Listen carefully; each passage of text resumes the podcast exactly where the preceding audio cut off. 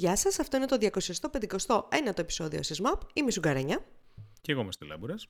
Και εδώ πιστή στο ραντεβού μας και αυτή την α, φορά στο 251ο επεισόδιο έχουμε πάρα πάρα πάρα πολλά θέματα. Δεν ξέρω τι σκατά συνέβη τις προηγούμενες δύο εβδομάδες. Έγιναν και... πραγματάκια.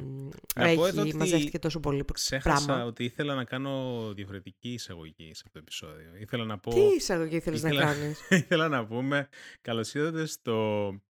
Ε, πώς να το έλεγα όμως; Ε, α, ναι, Περιμένω στο να ακούσω. SS Map Direct. Γιατί όλοι κάνουν direct πλέον. Όλες οι εταιρείες είναι το Nintendo Direct. Είναι Μα το... και καλά τι, τι σημαίνει ότι κάνεις ένα direct, ότι είναι live; Δεν ξέρω. Είναι το Direct. Είναι... Δεν Αυτό. ξέρω. Είναι σαν το unforeseen circumstances που είναι Ναι, για τα ναι. layoffs. ΟΚ, ΟΚ. Ναι. Και μετά, και μετά να έλεγα την κλασική φράση που λέω τελευταία και μιλάμε για profit.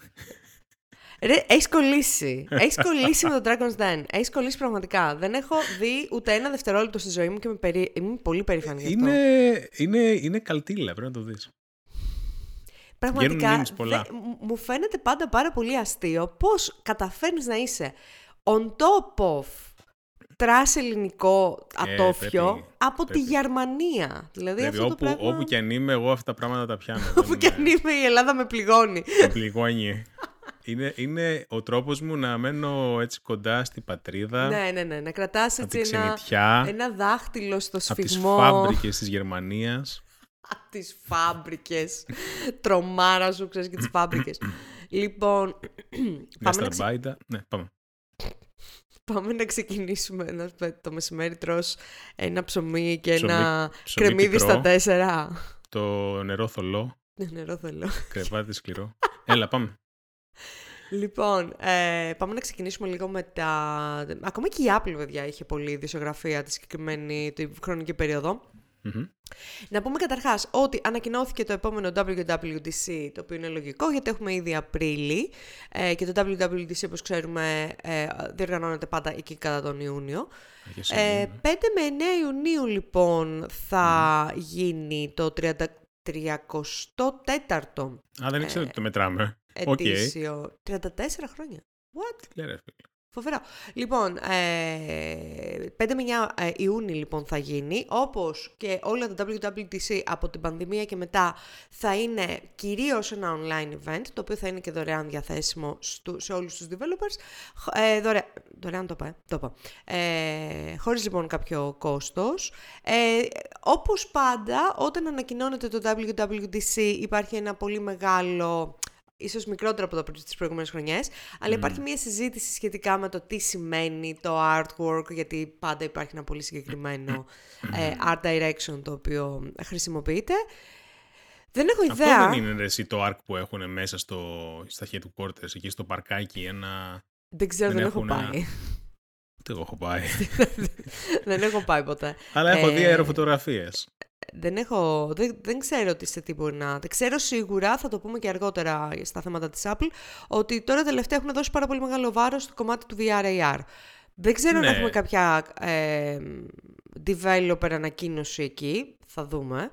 Ε, πάντως εκεί Κάποιο 5 με 9 gadget που είναι- φημολογείται, αλλά θυμάμαι το προηγούμενο επεισόδιο, στο προηγούμενο επεισόδιο αναφέραμε ότι μάλλον δεν είναι έτοιμο, αλλά μπορεί να είναι θέμα έκπληξης, μπορεί να το παρουσιάσουν Μπα, δεν ως- νομίζω να παρουσιάσουν κάτι τέτοιο. Δεν ξέρω κιόλας, δεν ξέρω, θα δούμε. Μμ. Ε, οπότε, ανακοινώθηκε η WWDC.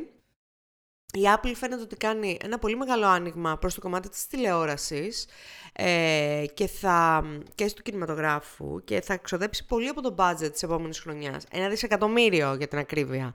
Ε, τα Ένα ψηλά, εκεί τα ρέστα που έχουν μπει. δισεκατομμύριο. Δεν ξέρω αν καταλαβαίνετε τι σημαίνει αυτό. Θα ξοδέψει λοιπόν ε, τόσα χρήματα κάθε χρόνο για να ε, κάνει παραγωγή ταινιών. Γιατί θέλει να μπει πάρα πολύ σε αυτή την αγορά. Μμμ. Και ξέρεις κάτι, εγώ το στηρίζω αυτό το πράγμα. Εφόσον έχουν, ας κάνουν κάτι τέτοιο. Και επίσης, επειδή έχουμε δύο ωραία δείγματα γραφής από την Apple σχετικά Ναι, με ναι, ναι, τις- ναι. την ποιότητα παραγωγής των σειρών και των ταινιών που. Θα πούμε Σίγουρα. και αυτό προς το τέλος. Ε, Σίγουρα, σίγουρα. Ε, Είπαμε ότι η Apple κάνει πολύ ωραίες παραγωγές, ειδικά στα sci-fi της. Ε, το, το είχαμε πει και σε προηγούμενο επεισόδιο που είχα αναφέρει ότι εγώ είμαι πολύ ok με το η Apple να γίνει ο de facto παραγωγός για ποιοτικές sci-fi σειρές ναι, και ναι, ναι. ταινίες. Είμαι πολύ ok με αυτό, αν, αν δείχνει τόσο ε, προσοχή στην ποιότητα ας πούμε. Ε, εκτός αυτού, αυτό το οποίο με, με εξέπληξε εμένα προσωπικά, είναι ότι θέλει να κάνει bid και για τα δικαιώματα της Premier League, της προβολής των ε, αγώνων της Premier League, του πρωταθλήματος της Αγγλίας δηλαδή, του ποδοσφαίρου, Ναι. το οποίο, αν γίνει, είναι αρκετά genius marketing move για το Ted Lasso, αν με ρωτάς. Εντάξει, τώρα Αν θα με το ρωτάς. κάνει μόνο και μόνο marketing move. Θα πάρει τα rights Προφανώς και όχι, για μια σειρά. αλλά δεν είναι πάρα πολύ βολικό. Είναι, είναι ε, να σημειώσω εδώ ότι εμένα θα με κερδίσει αν πάρει τα δικαιώματα streaming Formula 1. Οκ. Αλλά δεν μου φαίνεται, γιατί η Formula 1 έχει δικό της ε, streaming service κτλ. κτλ. Μμμ. Ε, αλλά θ- θα μου άρεσε να πληρώνω ένα ε, μαζί με το πακέτο ξέρω εγώ, του Apple TV ε, να Γιατί έχω εσύ και- πληρώνεις τώρα για να βλέπεις Φόρμουλα 1. Το έχω σκεφτεί πάρα πολλές φορές. Απλά η μόνη- ο μόνος λόγος που δεν πληρώνω είναι ότι η απόδοση της ομάδας που ε, Ποια ομάδα είμαι fan, υποστηρίζει, Στέλιο; Εδώ και 20 χρόνια, όχι 20 παραπάνω. Ε, Μακλάρεν. 57 βλέπω. Μακλάρεν. Φεράρι. Τι Φεράρι. λες, τι λες τώρα; Φεράρι. Τι με είσαι Φεράρι. Μ' αρέσει με ρωτάς και μετά πρέπει να ακούσω το τέτοιο. Αλλά ξέρεις κάτι, έχω συνηθίσει σε αυτού του είδους την ε, κριτική, γιατί η ομάδα δεν πάει καθόλου καλά τα τελευταία 15.000 χρόνια. Ρε Εσύ, εντάξει, η Γι' αυτό λόγο Ferrari, δεν, δεν πολύ βλέπω κιόλας, γιατί εκνευρίζομαι κάθε φορά. Η Ferrari είναι φάση εδώ, ξέρεις. Είναι λίγο Είναι στην ομάδα καρδιά μας. ε, η οποία είναι, είναι το όνομά της συνυφασμένη με τη Φόρμουλα 1, οπότε πάει δεν πάει καλά, Εντάξει. δεν νομίζω ότι έχει πάρα πολύ μεγάλη σημασία εν τέλει. Ε, ναι, αλλά σαν ε, ένας, σαν οπαδός, τώρα έχει, έχουμε πάει σε τρελό tangent, αλλά έχει τέλος σημασία. πάντων, σαν οπαδός, Μμ. ε, είναι λίγο στενάχωρο να, να βλέπεις μια διαρκή έτσι, χαμηλή απόδοση. Ε, Ρε Εσύ, αυτό το σαν καταλαβαίνω. ομάδα. Και όχι, και όχι μόνο. Εντάξει, η οδική μπορεί να είναι καλή, αλλά όταν βλέπεις πούμε στρατηγικές να πηγαίνουν λάθος, pit stop να πηγαίνουν λάθος, το αυτοκίνητο να μην αποδίδει. Bla, bla, bla, ε, μετά από λίγο κάπως Ξέρεις τι ξενερώνει. δεν καταλαβαίνω στη Φόρμουλα 1. Να σου πω. Καταρχάς δεν καταλαβαίνω το να είσαι φαν μιας ομάδας στη Φόρμουλα 1 και να στενοχωριέσαι όταν δεν κερδίζει. Από τη στιγμή που είναι όλοι υπερπλούσιοι εκεί πέρα, την κάνουν, κάνουν απλά τη φάση τους. Δεν, δεν, δεν υφίσταται καν η έννοια του underdog ή ξέρω εγώ του εδώ... Υπάρχουν underdogs με την άποψη ότι Υπάρχουν underdogs, νέοι αλλά είναι και οδηγοί, αυτά ας πούμε. υπερπλούσια, τα οποία, δηλαδή, οκ. Εντάξει, με το ίδιο σκεπτικό και στη, στο Champions League ε, όλοι έχουν Μαζί ε, σου. άπειρα λεφτά. ναι, ε, δεν είναι...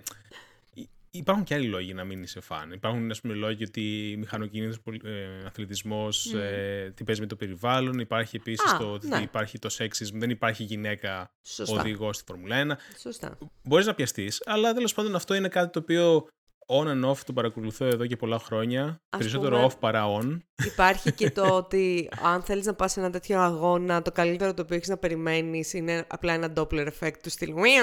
ναι, ναι. Και αυτό το έχω στο μυαλό μου πάντα ότι κάποτε θέλω να πάω. Αλλά πρώτον πρέπει να το σχεδιάσεις ένα χρόνο πριν. Και δεύτερον ότι όντως Ρε μπορεί να εσύ. είναι λίγο παραπάνω. Να το έχεις στο μυαλό σου αλλιώς. Είναι, είναι πανάκριβο το να πας Ναι, στη είναι, Φόρμουλα 1. είναι. Είναι, πανάκριβο. Και εκτός αυτού σηκώνει και τα, όλα τα κόστη, accommodation, Ναι, εισιτήρια εννοείται, κλπ. γιατί δεν θα πας για να κάτσεις και να φύγεις. Πρέπει να πας να το χαρίσεις ένα τρίμηνο. Να πεις τουλάχιστον «Ε, ήρθα που ήρθα. Εγώ νομίζω τώρα που θα πάω ε, Βαρκελόνη, τώρα αρχές Ιούνιου, νομίζω ότι είναι και το Grand Prix σε Α, εκείνες ε, τις πάρε ένα φάσεις. εισιτήριο. Δεν μπορεί. Τι να πάρω. σου- Εννοείται ότι έχουν, τα εισιτήρια έχουν Εννοείται εξαντληθεί ότι δεν εδώ και υπάρχουν εισιτήρια. μήνες. Ε, αλλά εκτός αυτού, ξέρεις πόσα λεφτά θα πληρώσω σε εισιτήρια αεροπορικά και σε Γιατί διαμονή. αυξάνεται λόγω του Colo Grand, Grand Prix. Δηλαδή είναι ναι, να ναι. τρελαίνεσαι. Ναι, ναι. ναι Τέλος πάντων. φέρνει, φέρνει πάρα πολύ τουρισμό ε, το σπορ. Σαν Τέλος πώς πάντων. χρειαζόταν η Βαρκελόνη περισσότερο Καλά, του- η τουρισμό. Βαρκελόνη θέλει να διώξει άτομα, όχι να. Ε, Τέλος πάντων, ε, κλείνω εδώ την παρένθεση. Anyway, Μεγάλη ναι, ναι, ναι, κάνω μια Φόρμουλα. αρκετά μεγάλη παρένθεση. Ε, ωραία, λοιπόν, λέγαμε για την Apple και λέγαμε ότι μ, έχει επενδύσει αρκετά ε, και τους τελευταίους μήνες αρκετά εντονότερα στο κομμάτι του VR-AR, το οποίο έχει όμως προκαλέσει και αρκετή συζήτηση και εσωτερικά στην εταιρεία, γιατί δεν το πιστεύουν όλοι. Ναι. Το VR-AR ακόμα είναι κάτι το οποίο δεν είναι δοκιμασμένο, δεν βασίζεται σε κάποια ανάγκη, είναι από εκείνες τις κινήσεις που πάνε την τεχνολογία μπροστά, αλλά ο κόσμος δεν ξέρει ακόμα τι ανά... Δηλαδή, δεν του έχει δημιουργηθεί ανάγκη και πάει να καλυφθεί αυτή η ανάγκη. Ναι, ό, όσα έχουν βγει μέχρι τώρα δεν έχουν γίνει τόσο, πιο, τόσο πολύ popular. Εντάξει, ας πούμε έχουμε το Oculus, πώς λέγεται τώρα, έχει αλλάξει πόσα ονόματα. Ε, Quest. Uh, ναι, το οποίο μου φαίνεται είναι αυτό το οποίο έχει πουλήσει τα περισσότερα κομμάτια. Το PSVR 2 που βγήκε πριν κάποιους μήνες, ναι. μήνα, δεν πήγε καθόλου καλά. Ε, γενικά χαμηλές πωλήσεις. Γιατί είναι πολύ ακριβό επίσης. Ναι, και είναι, είναι το κόστος. Μα, Όταν μα και κάνει αυτό 500 το οποίο... ευρώ μόνο το headset. Α, Μα και αυτό το οποίο θέλει να βγάλει η Apple είναι πανάκριβο. Μιλάμε για 3.000 δολάρια αυτή Ναι. τη στιγμή. Ναι. Ε, ξαναλέω με ένα προϊόν το οποίο δεν είναι δοκιμασμένο και είναι περίεργος χρονισμός αυτός για την Apple. Γιατί η Apple συνήθως έρχεται αφού η αγορά θεωρηθεί κάπως κορεσμένη Saturated, ναι. και να έρθει σε εκείνη τη φάση και να το κάνει σωστά. Γιατί έχει δει, τον, δηλαδή έχει κάνει το market research από τη χρήση που έχει γίνει από, προηγούμενους, ε, από προηγούμενα προϊόντα, από ανταγωνιστές κλπ. Και έρχεται και το κάνει σωστά. Οπότε είναι λίγο περίεργο όλο το push το οποίο γίνεται μέσα στην εταιρεία. Να πούμε ότι ε, ε, πολλοί κόσμος έχει εκφράσει την αντίθεσή του, έχει φύγει κόσμος από την εταιρεία λόγω αυτού του push του VR-AR. Παρ' όλα αυτά φαίνεται ότι από το top management το πιστεύουν πάρα πολύ. Έκαναν τις προάλλες ένα εσωτερικό event με τους top 100 ας πούμε executives μέσα στην εταιρεία όπου τους παρουσιάστηκε το, η πρόοδος που έχει γίνει με το συγκεκριμένο προϊόν. Ε, τώρα φαίνεται ότι θέλουν, διαβάσαμε μια πάρα πολύ ωραία άποψη στον Bloomberg, ότι θέλουν να αντιμετωπίσουν αυτό το προϊόν όπως ε, μαρκέταραν και αντιμετώπισαν το Apple Watch. Οπότε όταν το Ναι. έβγαλαν ήταν όλοι σε φάση τι μαλακή είναι αυτό; Ε, Ναι, ναι. Δεν έχει την ίδια μπαταρία με άλλα fitness bands, δεν, δεν, δεν, δεν, δεν, δεν, δεν έχει ε, τα features τα οποία χρειάζεται και σιγά σιγά σιγά σιγά έχει χτιστεί ένα προϊόν το οποίο είναι και από τις κρονίδες ας πούμε του product line της α, Apple και φε, κουβαλάει πάρα πολύ hype. Αμ, οπότε θεω, μάλλον πάνε να το παίξουν κάπως έτσι. Το θέμα είναι ότι δεν μπορείς να το... Άλλο να παίρνεις ένα Apple Watch 500 δολάρια και άλλο να παίρνεις ένα VR AR headset που είναι στα 3.000 Ακριβώς. δολάρια. Είναι πολύ διαφορετικό το price point. Make or break θα είναι αυτό, πιστεύω. Δηλαδή... Θα δούμε, ε, θα δούμε βασικά. Εγώ είμαι πολύ περίεργος να δω τι θα γίνει τον Ιούνιο, αν θα γίνει κάτι. Α, ε, Στο κρατάω πολύ WWDC. μικρό καλάθι. Ναι, ναι, ναι. Κρατάω πολύ μικρό καλάθι. Δεν πιστεύω ότι θα ανακοινώσουν κάτι. Αλλά στην extreme περίπτωση που εμφανιστεί κάτι και ή τουλάχιστον κάνουν κάποιο mention ότι μπορεί να το ανακοινώσουμε στο χρόνο, ίσως το Σεπτέμβρη, Να. ε, θα είναι πάρα πολύ ενδιαφέρον να δούμε πώς ε, θα το μαρκετάρουν και τι price point θα πάρει αυτό. Γιατί αν είναι όντως αυτό το price point που λένε, είναι, είναι- είναι, είναι επειδή απίστευτα είναι και ψηλό. πολύ ακριβά τα components του συγκεκριμένου Ναι, προϊόντος. οκ. Ο- Οπότε η Apple έτσι κι αλλιώς δεν θα βγάζει profit, profit Τι ιδιαίτερο. margin έχεις, τι profit θα Ναι, βγάλεις. δεν θα βγάζει profit ιδιαίτερο τα, στα πρώτα χρόνια. Ναι, ναι. Εμ, οπότε δεν ξέρω. Δεν ξε- Σίγουρα θα κρατήσει και τη τιμή και όσο, όσο δυνατόν πιο χαμηλά για να κάνει gauge την, την ζήτηση που υπάρχει. Α, δεν ξέρω. Ε, φαντάζομαι ίσως, ας πούμε τώρα τον Ιούνιο στο WWDC αρχίζουν και το ανοίγουν στους developers, παρουσιάζουν κάποιες από τις, πι- από τις δεν ξέρω, από τις ικανότητες τις οποίες έχει, δυνατότητες τις οποίες έχει αυτή η συσκευή. Δεν έχω Θα ιδέα. δούμε. Θα Τι θα δούμε, γίνει, θα θα δούμε. δούμε. Γιατί υποτίθεται ότι όταν φέρνεις μια τέτοια συσκευή η οποία είναι τελείως διαφορετική από τις υπόλοιπες, πρέπει να Ναι. έχεις και ένα οικοσύστημα από πίσω να φτιάξεις, software ας πούμε. Να έχεις ένα, δικ- ένα App Store μόνο και μόνο για αυτή τη συσκευή. Ναι, να τα φτιάξεις σωστά. από την αρχή. Δηλαδή δεν Σωστά. είναι, ή- να, να, έχεις, να κάνεις ας πούμε τα SDKs και τα APIs που χρειάζονται για να κάνουν target αυτή τη συσκευή. Να έχεις φτιάξει ήδη εφαρμογές που θα κάνουν κάπως τον κόσμο... ε, Ακριβώς, δηλαδή- Θα τον εισάγουν σε αυτό το νέο οικοσύστημα. Αν, αν θες να μαρκετάρεις κάτι τέτοιο, πρέπει οπωσδήποτε να έχεις κάποιες εφαρμογές οι οποίες θα είναι selling points. Δεν γίνεται αλλιώς. Δηλαδή, το γεγονός ότι απλά μπορώ να σκεφτώ ή να δω τον εαυτό μου μέσα... στο- Δεν, δεν είναι το selling point το οποίο θα Ναι, και- προσελκύσει το ευρύ κοινό, ας πούμε. Ναι, και είναι συσκευές που δεν είναι σαν το Apple Watch που λες: OK, απλά κοιτάω μια οθόνη πάλι. Πρέπει να τη βάλεις στο κεφάλι σου. Μπορεί να Ακριβώς. ζαλίζεσαι, μπορεί να κουράζεσαι, μπορεί να. Ακριβώς. Υπάρχουν προβλήματα σε αυτές τις συσκευές. Δεν είναι ότι δεν τα έχουμε Yes. λύσει και είναι τελείως λυμμένα όλα αυτά. Τέλος πάντων, πάμε παρακάτω, θα το δούμε. Αυτό το, το έχω στο μυαλό μου γενικά. Θέλω να δω τι θα κάνει και αν θα βγάλει τελικά η Apple. Τι θα κάτι κάνουν οι τέτοιο. κερατάδες; Τι θα κάνουν, ναι, οι σατανάδες. Λοιπόν, και έχουμε και κάτι άλλο το οποίο βγάλανε ή το ανακοινώσανε ε, την προηγούμενη εβδομάδα. Ε, είναι το Apple, Play, Apple Pay Later, το οποίο ακολουθεί το γνωστό ε, trend των ημερών ε, ή μάλλον των τελευταίων ετών με άλλα, που έχουν, υπάρχουν σε άλλες υπηρεσίες όπως τη Klarna, το Afterpay κτλ. που είναι, το πληρώνεις τώρα και το αγοράζεις μετά κάτι. Ε, οπότε έχουν βάλει αυτή τη δυνατότητα ε, στο Apple, Apple Wallet η Apple. Δεν ξέρω τώρα τι παίζει με το Face Release. Φαντάζομαι θα είναι διαθέσιμο πρώτα σε κάποιες χώρες και μετά σε όλες τις Δεν είναι πάντως τόσο απλό όσο ακούγεται ε, κάτι τέτοιο. Ενώ σαν... Είναι κάτι σαν credit. Είναι σαν, είναι σαν δάνειο. Βασικά σαν, είναι σαν credit. μικρό Ναι. δάνειο. Το Ναι, οποίο είναι και- παίρνεις. Ακριβώς. Και όλο αυτό βασικά, επειδή είναι τελείως transparent το χρήστη και θεωρείται πολύ εύκολο Μμμ. ε, να γίνει, ειδικά με τις υ- υπάρχουσες υπηρεσίες, μου φαίνεται κάνει train μια ολόκληρη γενιά ανθρώπων που δεν έχουν ιδέα από ε, financial, ξέρω εγώ, literacy, δεν ξέρω. Δηλαδή, όταν μιλάμε για νέα άτομα που δεν ξέρουν ακόμη πώς δουλεύει το credit system κτλ.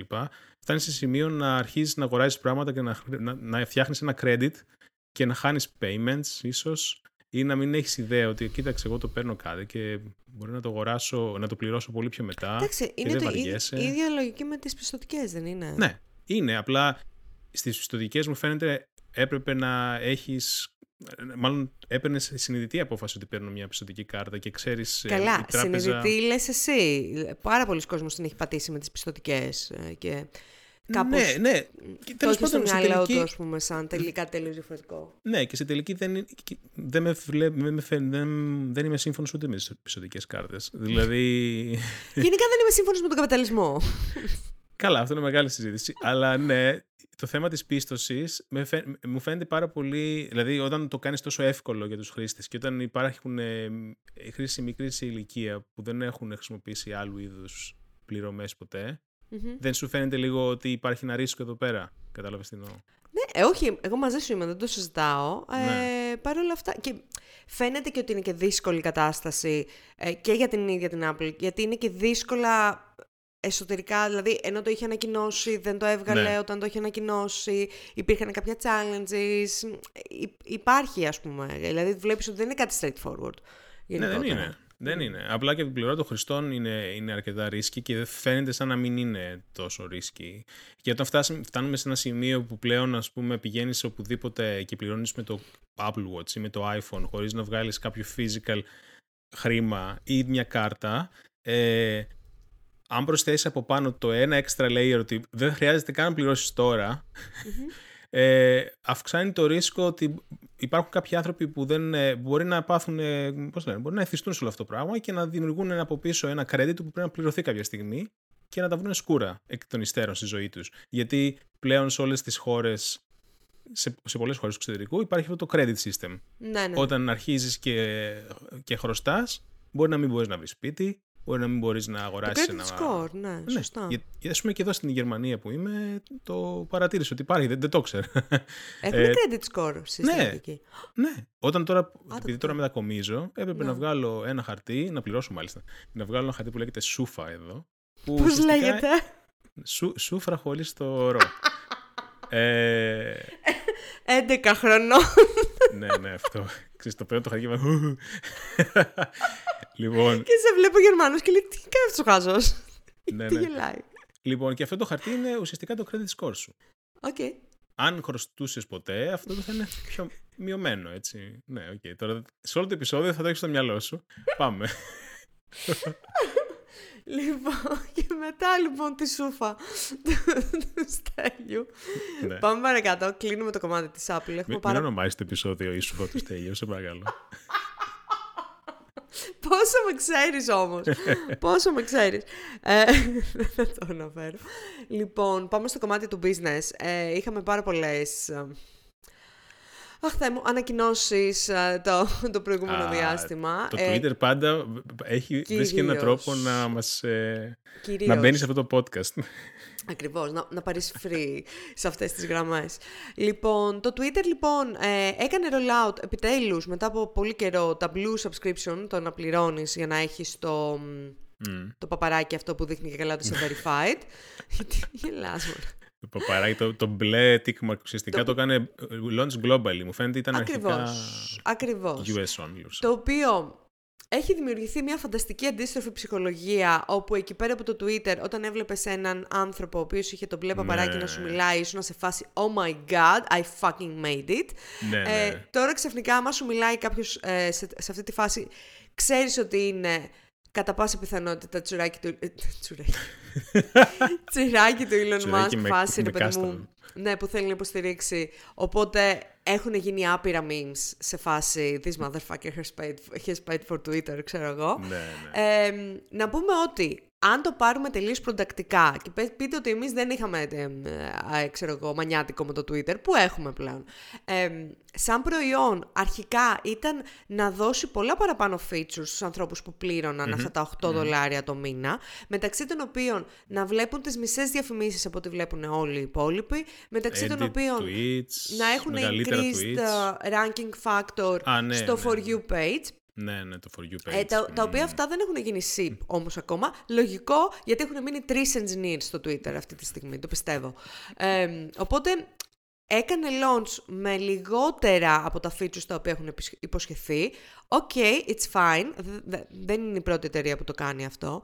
Το θέμα είναι ότι δια, ε, διάβασα ένα πάρα πολύ ωραίο άρθρο που έλεγε ότι στην αρχή το Twitter, όταν ξεκίνησε να βάζει αυτά τα μπλε checkmarks, τα οποία τα έβαλε προφανώς λόγω ενός lawsuit που, που έγινε λόγω impersonation, ε, όταν άρχισε λοιπόν να τα βάλει αυτά και με αυτό τον, τον αδιαφανή τρόπο με τον οποίο τα έδινε, Ναι, ναι, ναι.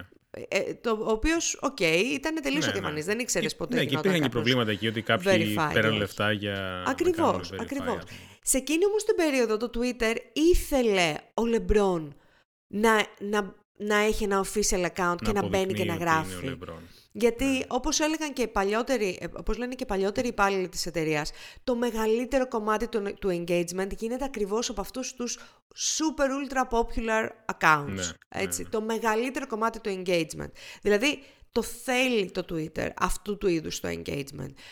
Βγήκε λοιπόν, νομίζω ο Λεμπρόν ήταν, που βγήκε και είπε ότι δεν πρόκειται να πληρώσει 8 δολάρια το μήνα. Και Και πιστέψτε όχι με, μόνο ο LeBron. ο LeBron James έχει τα λεφτά να το πληρώσει, αλλά ήταν φάση on a principle. Δεν θα πληρώσω για αυτή την υπηρεσία, ενώ θα έπρεπε η υπηρεσία εν τέλει να με πληρώνει, που λέει ο λόγος. Έτσι. Εμ, Οπότε πάρα πολλοί κόσμοι ήταν σε φάση χεστήκαμε, δεν μας ενδιαφέρει. Ε, Σε αυτό βοήθησε και η επικοινωνία του launch, το, η οποία ήταν λίγο περίεργη, έπριζε τον κόσμο και ήταν σε φάση ναι, αλλά για να μην χάσεις το μπλε check, checkmark, ε, κάνε upgrade κλπ. Ε, οπότε... Καλά, ε, η επικοινωνία είναι φοβερή σε όλα τα νέα features που έχουν βγει μετά τον Elon. ναι. Είναι, λες και τα γράφει ο ίδιος. Κατά πάσα πιθανότητα Μπορεί. τα γράφει ο ίδιος. Κατά πάσα πιθανότητα. Ε, οπότε έγινε ένα, ένα, ένα τρομερά κακό launch γιατί τόσος κόσμος ήταν εκεί και αυτοί που έμειναν πίσω δεν, από ό,τι καταλαβαίνω δεν υπήρχε κάποιος programmatic τρόπος να γίνει ομαλά αυτό, το, αυτή η μετάβαση. Οκ, στο ναι. καινούριο σύστημα. Γιατί το προηγούμενο verification σύστημα, από ό,τι κατάλαβα, να μα την Παναγία, νομίζω ότι ήταν ένα spreadsheet με τους ανθρώπους οι οποίοι ήταν verified. Εμ, οπότε έ- έγινε μήλος, μήλος η υπόθεση. Εκεί που θα έπρεπε κάποια accounts να μην βλέπουν πλέον το μπλε checkmark, το βλέπουν ακόμα. Άλλοι ανέφεραν ότι αν κάνουν logout και login το χάνουν, επειδή δεν έχουν πληρώσει. Ε, συγκεκριμένα, νομίζω στο account του New York Times, ε, που ανέφεραν ότι εμείς δεν θα πρόκειται να Δεν θα πληρώσουμε ποτέ, πληρώσουμε, ναι. βγήκε ο Elon και είπε εντάξει σας το κόβουμε αμέσως και τους το κόψαν αμέσως. Και είναι η φάση, ε, τι γίνεται. Δηλαδή το Ε, πιο... Τι γίνεται, μωρέ, ξεφραγκομπέλη έχει γίνει Το η κατάσταση πιο αφού βλέπεις πώς μέση, δηλαδή το πιο μπερδεμένο, το πιο ανακατεμένο, το πιο γάμισέτα launch, feature launch των τελευταίων χρόνων πιστεύω ήταν αυτό. δεν, δεν υπάρχει καμία έκπληξη από μέρους μου. Ναι. Ε, μάλιστα το περίμενα ότι θα γίνει κάπως έτσι. Θα, μου- θα, θα ήμουν έκπληκτος εάν πήγαιναν όλα ομαλά. Γιατί θα πούμε και άλλα νέα στην συνέχεια για το Twitter που σε κάνει increasingly να πιστεύεις ότι αυτό το site απλά είναι ένα front με ό,τι θέλει ο Elon να βγει προς τα έξω. Δηλαδή ξυπνάει το πρωί, σκέφτεται μια μαλακία. Θα τη βάλει. Όπως... Θα το πούμε, θέλεις να το πω; Είναι, είναι Όχι, πιο μετά ξέρεις, γι' αυτό. συνέχισε, Είναι, το, dot- συνέχισε. είναι το, το, το dog icon. Συ- Συγκεκριμένα με, αυ- με Ναι. αυτό. Δηλαδή σήμερα το είδα και. Ρε εσύ, κάθε φορά Εγώ που μπορώ. κάνει, που κάνει launch η οθόνη, είμαι σε φάση μαλάκα με κοροϊδεύει με στα Αυτό, μούτρα μου. αυτό. Δηλαδή Είναι- με κοροϊδεύει είναι με απλά- στα μούτρα μου. troll website πλέον. Το οποίο, Anyway. να πούμε ότι μόνο και μόνο αυτή η κίνηση, καταρχάς είναι dog ή dodge, ρε παιδιά. Δεν, έχω ξέρω. καταλάβει πώς είναι λέγεται Jiffy αυτό. GIF. δεν Δηλαδή είναι ξέρω. Dogecoin ή Dogecoin. Ε, έχω ακούσει και τις δύο, και, και τις δύο εκφάνσεις της Οπ- ε, όπως και να προφοράς. έχει. Και μόνο η κίνηση που έκανε, που το έβαλε σαν λογότυπο μέσα στην υπηρεσία, ανέβασε την τιμή του γάματα. Γιατί πιστεύεις ότι δεν έγινε αυτό για να γίνει αυτό; Δηλαδή δεν μπει. Συγγνώμη, μισό λεπτάκι. Σε ποιο, σε ποιο σύμπαν σε ποιο σύμπαν αυτά τα δύο τα πράγματα δεν θα ήταν συνδεδεμένα; Δηλαδή, προφανώς ο λόγος που το έβαλε είναι για να αυξήσει την τιμή. Δηλαδή υπάρχει περίπτωση να αμφιβάλλουμε για κάτι. Δεν μπορώ να. Δεν θα μπω καν στη διαδικασία. Γιατί. Ε, και δεν ξέρω κατά πόσον αυτό το πράγμα μπορείς να το κάνεις. Δηλαδή, ε, αν, αν είναι, δηλαδή, ε, είναι θέμα, πώς το λένε, κανονισμών. Μπορείς να επηρεάσεις τόσο directly τη τιμή ενός ε, κρυπτονομίσματο. Τέλος. Ποιο who fucking cares, πραγματικά, μην Αμερική. Δεν, δεν, δεν okay. Έχουμε επίσης το ότι σε μια κίνηση έτσι openness και transparency ε, το Twitter, ο Elon, ε, αποφάσισε να κάνει release το κώδικα ε, του recommendation engine. Ε, Για πες γι' αυτό. Εντάξει, δεν είναι Το τσέκαρες καθόλου. δεν έκανα code review, συγγνώμη. Σκάλα δεν ξέρω, αλλά δεν είναι και τίποτα Εντάξει, configuration είναι περισσότερο. Ε, από ό,τι είδα και από ό,τι διάβασα, δεν έκαναν release τα weights. Είναι του στυλ ε, κάποια, κάποιο skeleton, ας πούμε, source code που χρησιμοποιούν. Μόνο και μόνο φαντάζομαι για τα μάτια του κόσμου να πούνε ότι εμείς έχουμε κάνει κάποιο release open source, είμαστε transparent. Φυσικά, στο πρώτο push που έγινε του κώδικα υπήρχαν μέσα αναφορές ότι α, ή, ή φίλων ξέρω εγώ, το weight πηγαίνει στο Θεό, π.χ. κάτι τέτοιο. Ε, μάλιστα υπήρχαν και άλλα. Ήταν του στυλ ότι μπορούσε να, βρει, να, να δει, μάλλον υπήρχαν flags, κατά πόσο τα tweets είναι από Democrats ή Republicans. Ε, και άλλα περίεργα πράγματα. Ε, Αυτό μου, μέσα... μου φάνηκε πάρα πολύ. Δηλαδή υπήρχε actual method is Republican, ναι, ναι, is ναι, Democrat, ας πούμε. Is Elon Musk. Ναι, αυτό ακριβώς. Υπήρχε η Elon Musk. Μάλλον έλεγε Elon. Δεν ξέρω τι. Μπορούσε να το κόψουν, ας πούμε. Ναι, μπορεί να είναι elongated tweet. ε, elongated tweet. ναι. Τέλος πάντων, μπορείς να βγάλεις κάποιο συμπέρασμα. Φυσικά αυτό δεν σημαίνει ότι είναι ακριβώς το ίδιο πράγμα αυτή τη στιγμή πίσω από το Twitter. Μπορεί αυτοί να έχουν αλλάξει κάποια πράγματα στη λογική εκεί και απλά να μην έχουν κάνει push το τελευταίο κώδικα. Who, who knows, who cares. Ε, απλά μου φαίνεται λίγο έτσι ότι ήταν μια επιλογή για να σταματήσουν κάποιοι να του τη λένε. Ε, αν και δεν μου φαίνεται να σταματήσει. Δηλαδή, δεν, δεν είναι ότι έκανες release όλο το source code του Twitter, αλλά whatever. Κοίτα, του his uh, defense ε, βγήκε και είπε ότι ωραία, κάνουμε θέλει, ήθελε ο Musk να, το, να κάνουν αυτό το, το reveal, ας πούμε, του source code για το ranking και καλά για να βελτιώσει το trust, την εμπιστοσύνη σχετικά, για να ναι, μην ναι. είναι κάτι το οποίο είναι opaque ε, ναι, στο κοινό. Και είπε, δηλαδή ανέφερε ότι ωραία θα κάνουμε release αυτόν τον κώδικα και ο κώδικας αυτός θα βρείτε μέσα λάθη και θα είναι ντροπιαστικός και θα βρείτε λάθη τα οποία θα, μπορεί, θα έρθει κόσμος και θα, θα, τα λύσει ας πούμε μέσα σε μερικά λεπτά. Ε, το οποίο όμως μπαίνει πάλι στα λιμέρια του ότι ο Μάσκ είναι πάρα πολύ dismissive σχετικά με την δουλειά των engineers στο Twitter μέχρι που ανέλαβε. Ναι. Και είναι πάρα πολύ... Ε, δεν ξέρω, δεν θα τον εμπιστευόμουν ποτέ για να ναι, μου πει την άποψή του για το code quality ενός code base τέλος πάντων. Ναι, ουσιαστικά από ό,τι κατάλαβα το grand plan είναι ότι θέλει να, να γίνει release ο, ο κώδικας τέλος πάντων αυτό που έγινε release, να μπει το community και να βρει μια νέα λύση που θα συμφωνούν όλοι για το recommendation, να το κάνει deploy το Twitter και μετά όλοι να είναι χαρούμενοι γιατί ξέρουν πώς δουλεύει το recommendation. Ναι, ναι. Κάτι τέτοιο ας πούμε. Το οποίο μπορεί και να γίνει, μπορεί και όχι. Θα είναι αυτό το οποίο θα λύσει τα προβλήματα του Twitter, όχι. Αλλά οκ. Okay. έγινε αυτό λοιπόν την προηγούμενη εβδομάδα. Ε, επίσης υπάρχει αυτό που αναφέραμε ότι τις τελευταίες δύο μέρες ε, το εικονίδιο του Twitter έχει αντικατασταθεί με το Dodge, Dogecoin ναι, στο Twitter ε, νόμιζα ότι ήταν για κάποιες ώρες ή νόμιζα ότι ήταν κάποιο bug στην αρχή. Όχι, αλλά όχι, δεν, και τώρα να μπεις. Θα, ναι. θα, το δεις κανονικά. Okay, επειδή μας ρωτάνε στο chat στο YouTube, ε, δεν υπάρχουν κανονισμοί γενικότερα στα κρύπτο. Εδώ με τα βία υπάρχουν κανονισμοί και στα ναι. ε, reputable, ας πούμε, οικονομικά ναι, ε, συστήματα. Λογικά δεν υπάρχουν. Απλά μου, φάν, μου φάνηκε πάρα πολύ περίεργο ότι είναι τόσο προφανές πλέον. Μπορείς απλά να, πεις, να ξυπνήσεις μια μέρα σαν ας πούμε. Μα αυτό έκανε, κάνει καιρό τώρα ο Μάσκ. Δηλαδή ναι, το είχε κάνει και με tweets παλιότερα. Αλλά πριν δεν του ανήκει το Twitter. Σωστά. Τώρα, ας πούμε, Α, εσύ το λες δεοντολογικά, ας πούμε. Ναι, ας πούμε, σαν να ξυπνάει π.χ. ο Κουκ ε, μεθαύριο και να βάζει σε όλα τα Mac το bitcoin icon. Εντάξει, εντάξει, εντάξει. Πολύ, πολύ περίεργο. Λοιπόν, ή και καθόλου περίεργο θα έλεγα εγώ. Ναι, και το Musk όχι.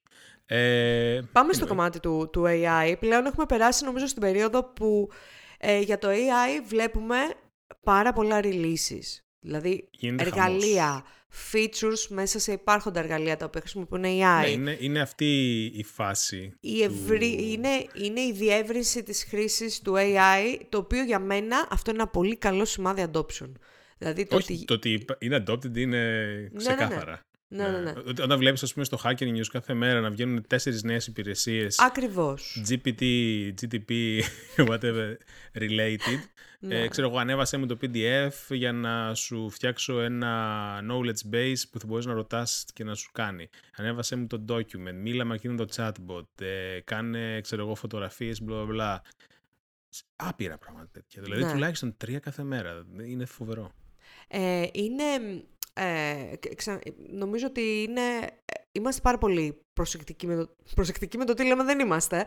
αλλά σχετικότερα με ποια ε, πράγματα θεωρούμε ότι πραγματικά θα κάνουν ε, κάποια αλλαγή εκεί έξω. Είμαστε, είμαστε πολύ κοινικοί, θα έλεγα, σχετικά με αυτό, γιατί έχουμε δει ναι. πάρα πολλά patterns να ε, πάνε να έρχονται, να πάνε να έρχονται. Είναι η πρώτη φορά που το AI, machine learning, όπως θέλετε πείτε το, ε, κάνει ένα πολύ μεγάλο μπαμ και ε, αποκτά ας πούμε ένα διευρυμένο κοινό. Παιδιά, ναι. αν έχω κάτσει εγώ να ασχοληθώ με αυτό τώρα και άμεσα, αυτό λέει πολλά για μένα. Από την άποψη ότι δεν δίνω πάρα πολύ ενέργεια και δεν είμαι τόσο early adopter όσο ήμουν παλιότερα. Λοιπόν, ναι. ε, τι γίνεται τώρα; Το OpenAI άνοιξε support για plugins, το οποίο Δηλαδή θα ανοίξει πολύ περισσότερο όλη αυτή την, την χρήση ε, του ChatGPT, ε, το οποίο βέβαια ChatGPT να πούμε ότι ακόμα προσπαθούμε, ειδικά στην Ευρώπη όπου τα legislations είναι λίγο διαφορετικά, υπάρχουν κανονισμοί κλπ. Ε, θυμάστε και με το GDPR τι είχε γίνει. Ακόμα προσπαθούμε να δούμε πώς θα το αντιμετωπίσουμε. Στην Ιταλία ας πούμε το απαγόρευσαν τελείως τη χρήση του ChatGPT. Ναι. Έτσι. Ε, να πούμε ότι στην Ιταλία έχουν ακροδεξιά ναι. κυβέρνηση, ναι. φασιστική και εκτός από αυτού, ξέρω εγώ, την προηγούμενη εβδομάδα απαγόρευσε την χρήση, ποινικοποίησε την χρήση των αγγλικών λέξεων. Των μη ιταλικών λέξεων. Των μη ιταλικών ναι. λέξεων. Παιδιά, οι Ιταλοί ναι, έτσι κι αλλιώς δεν ξέρουν αγγλικά. Ε, μιλάμε τώρα για μία ε, τελείως φασιστική, τι να πω τώρα, θα αφήσει πολλά χρόνια πίσω την Ιταλία όλη αυτή η λογική της κυβέρνησής της. Απλά δεν ξέρω αν η απόφαση σχετικά με το chat GPT ε, είναι, πάρθηκε από τα ίδια, ξέρω εγώ, από, την, από, από κυβερνητικές αρχές και όχι από κάποια ανεξάρτητη αρχή, ας πούμε. Ε, fucking know. Πάντως σίγουρα πήρε το OK από κάπου όλη ναι, ναι αυτή ναι, ναι, η ιστορία. Ε, απλά είναι η πρώτη φορά που το δηλαδή δεν είναι ότι είναι ένα pattern, υπάρχουν χώρες που αρχίζουν και το κλείνουν. Ε, Όχι, να είναι η Ιταλία κυρίως. Ναι, η Ιταλία.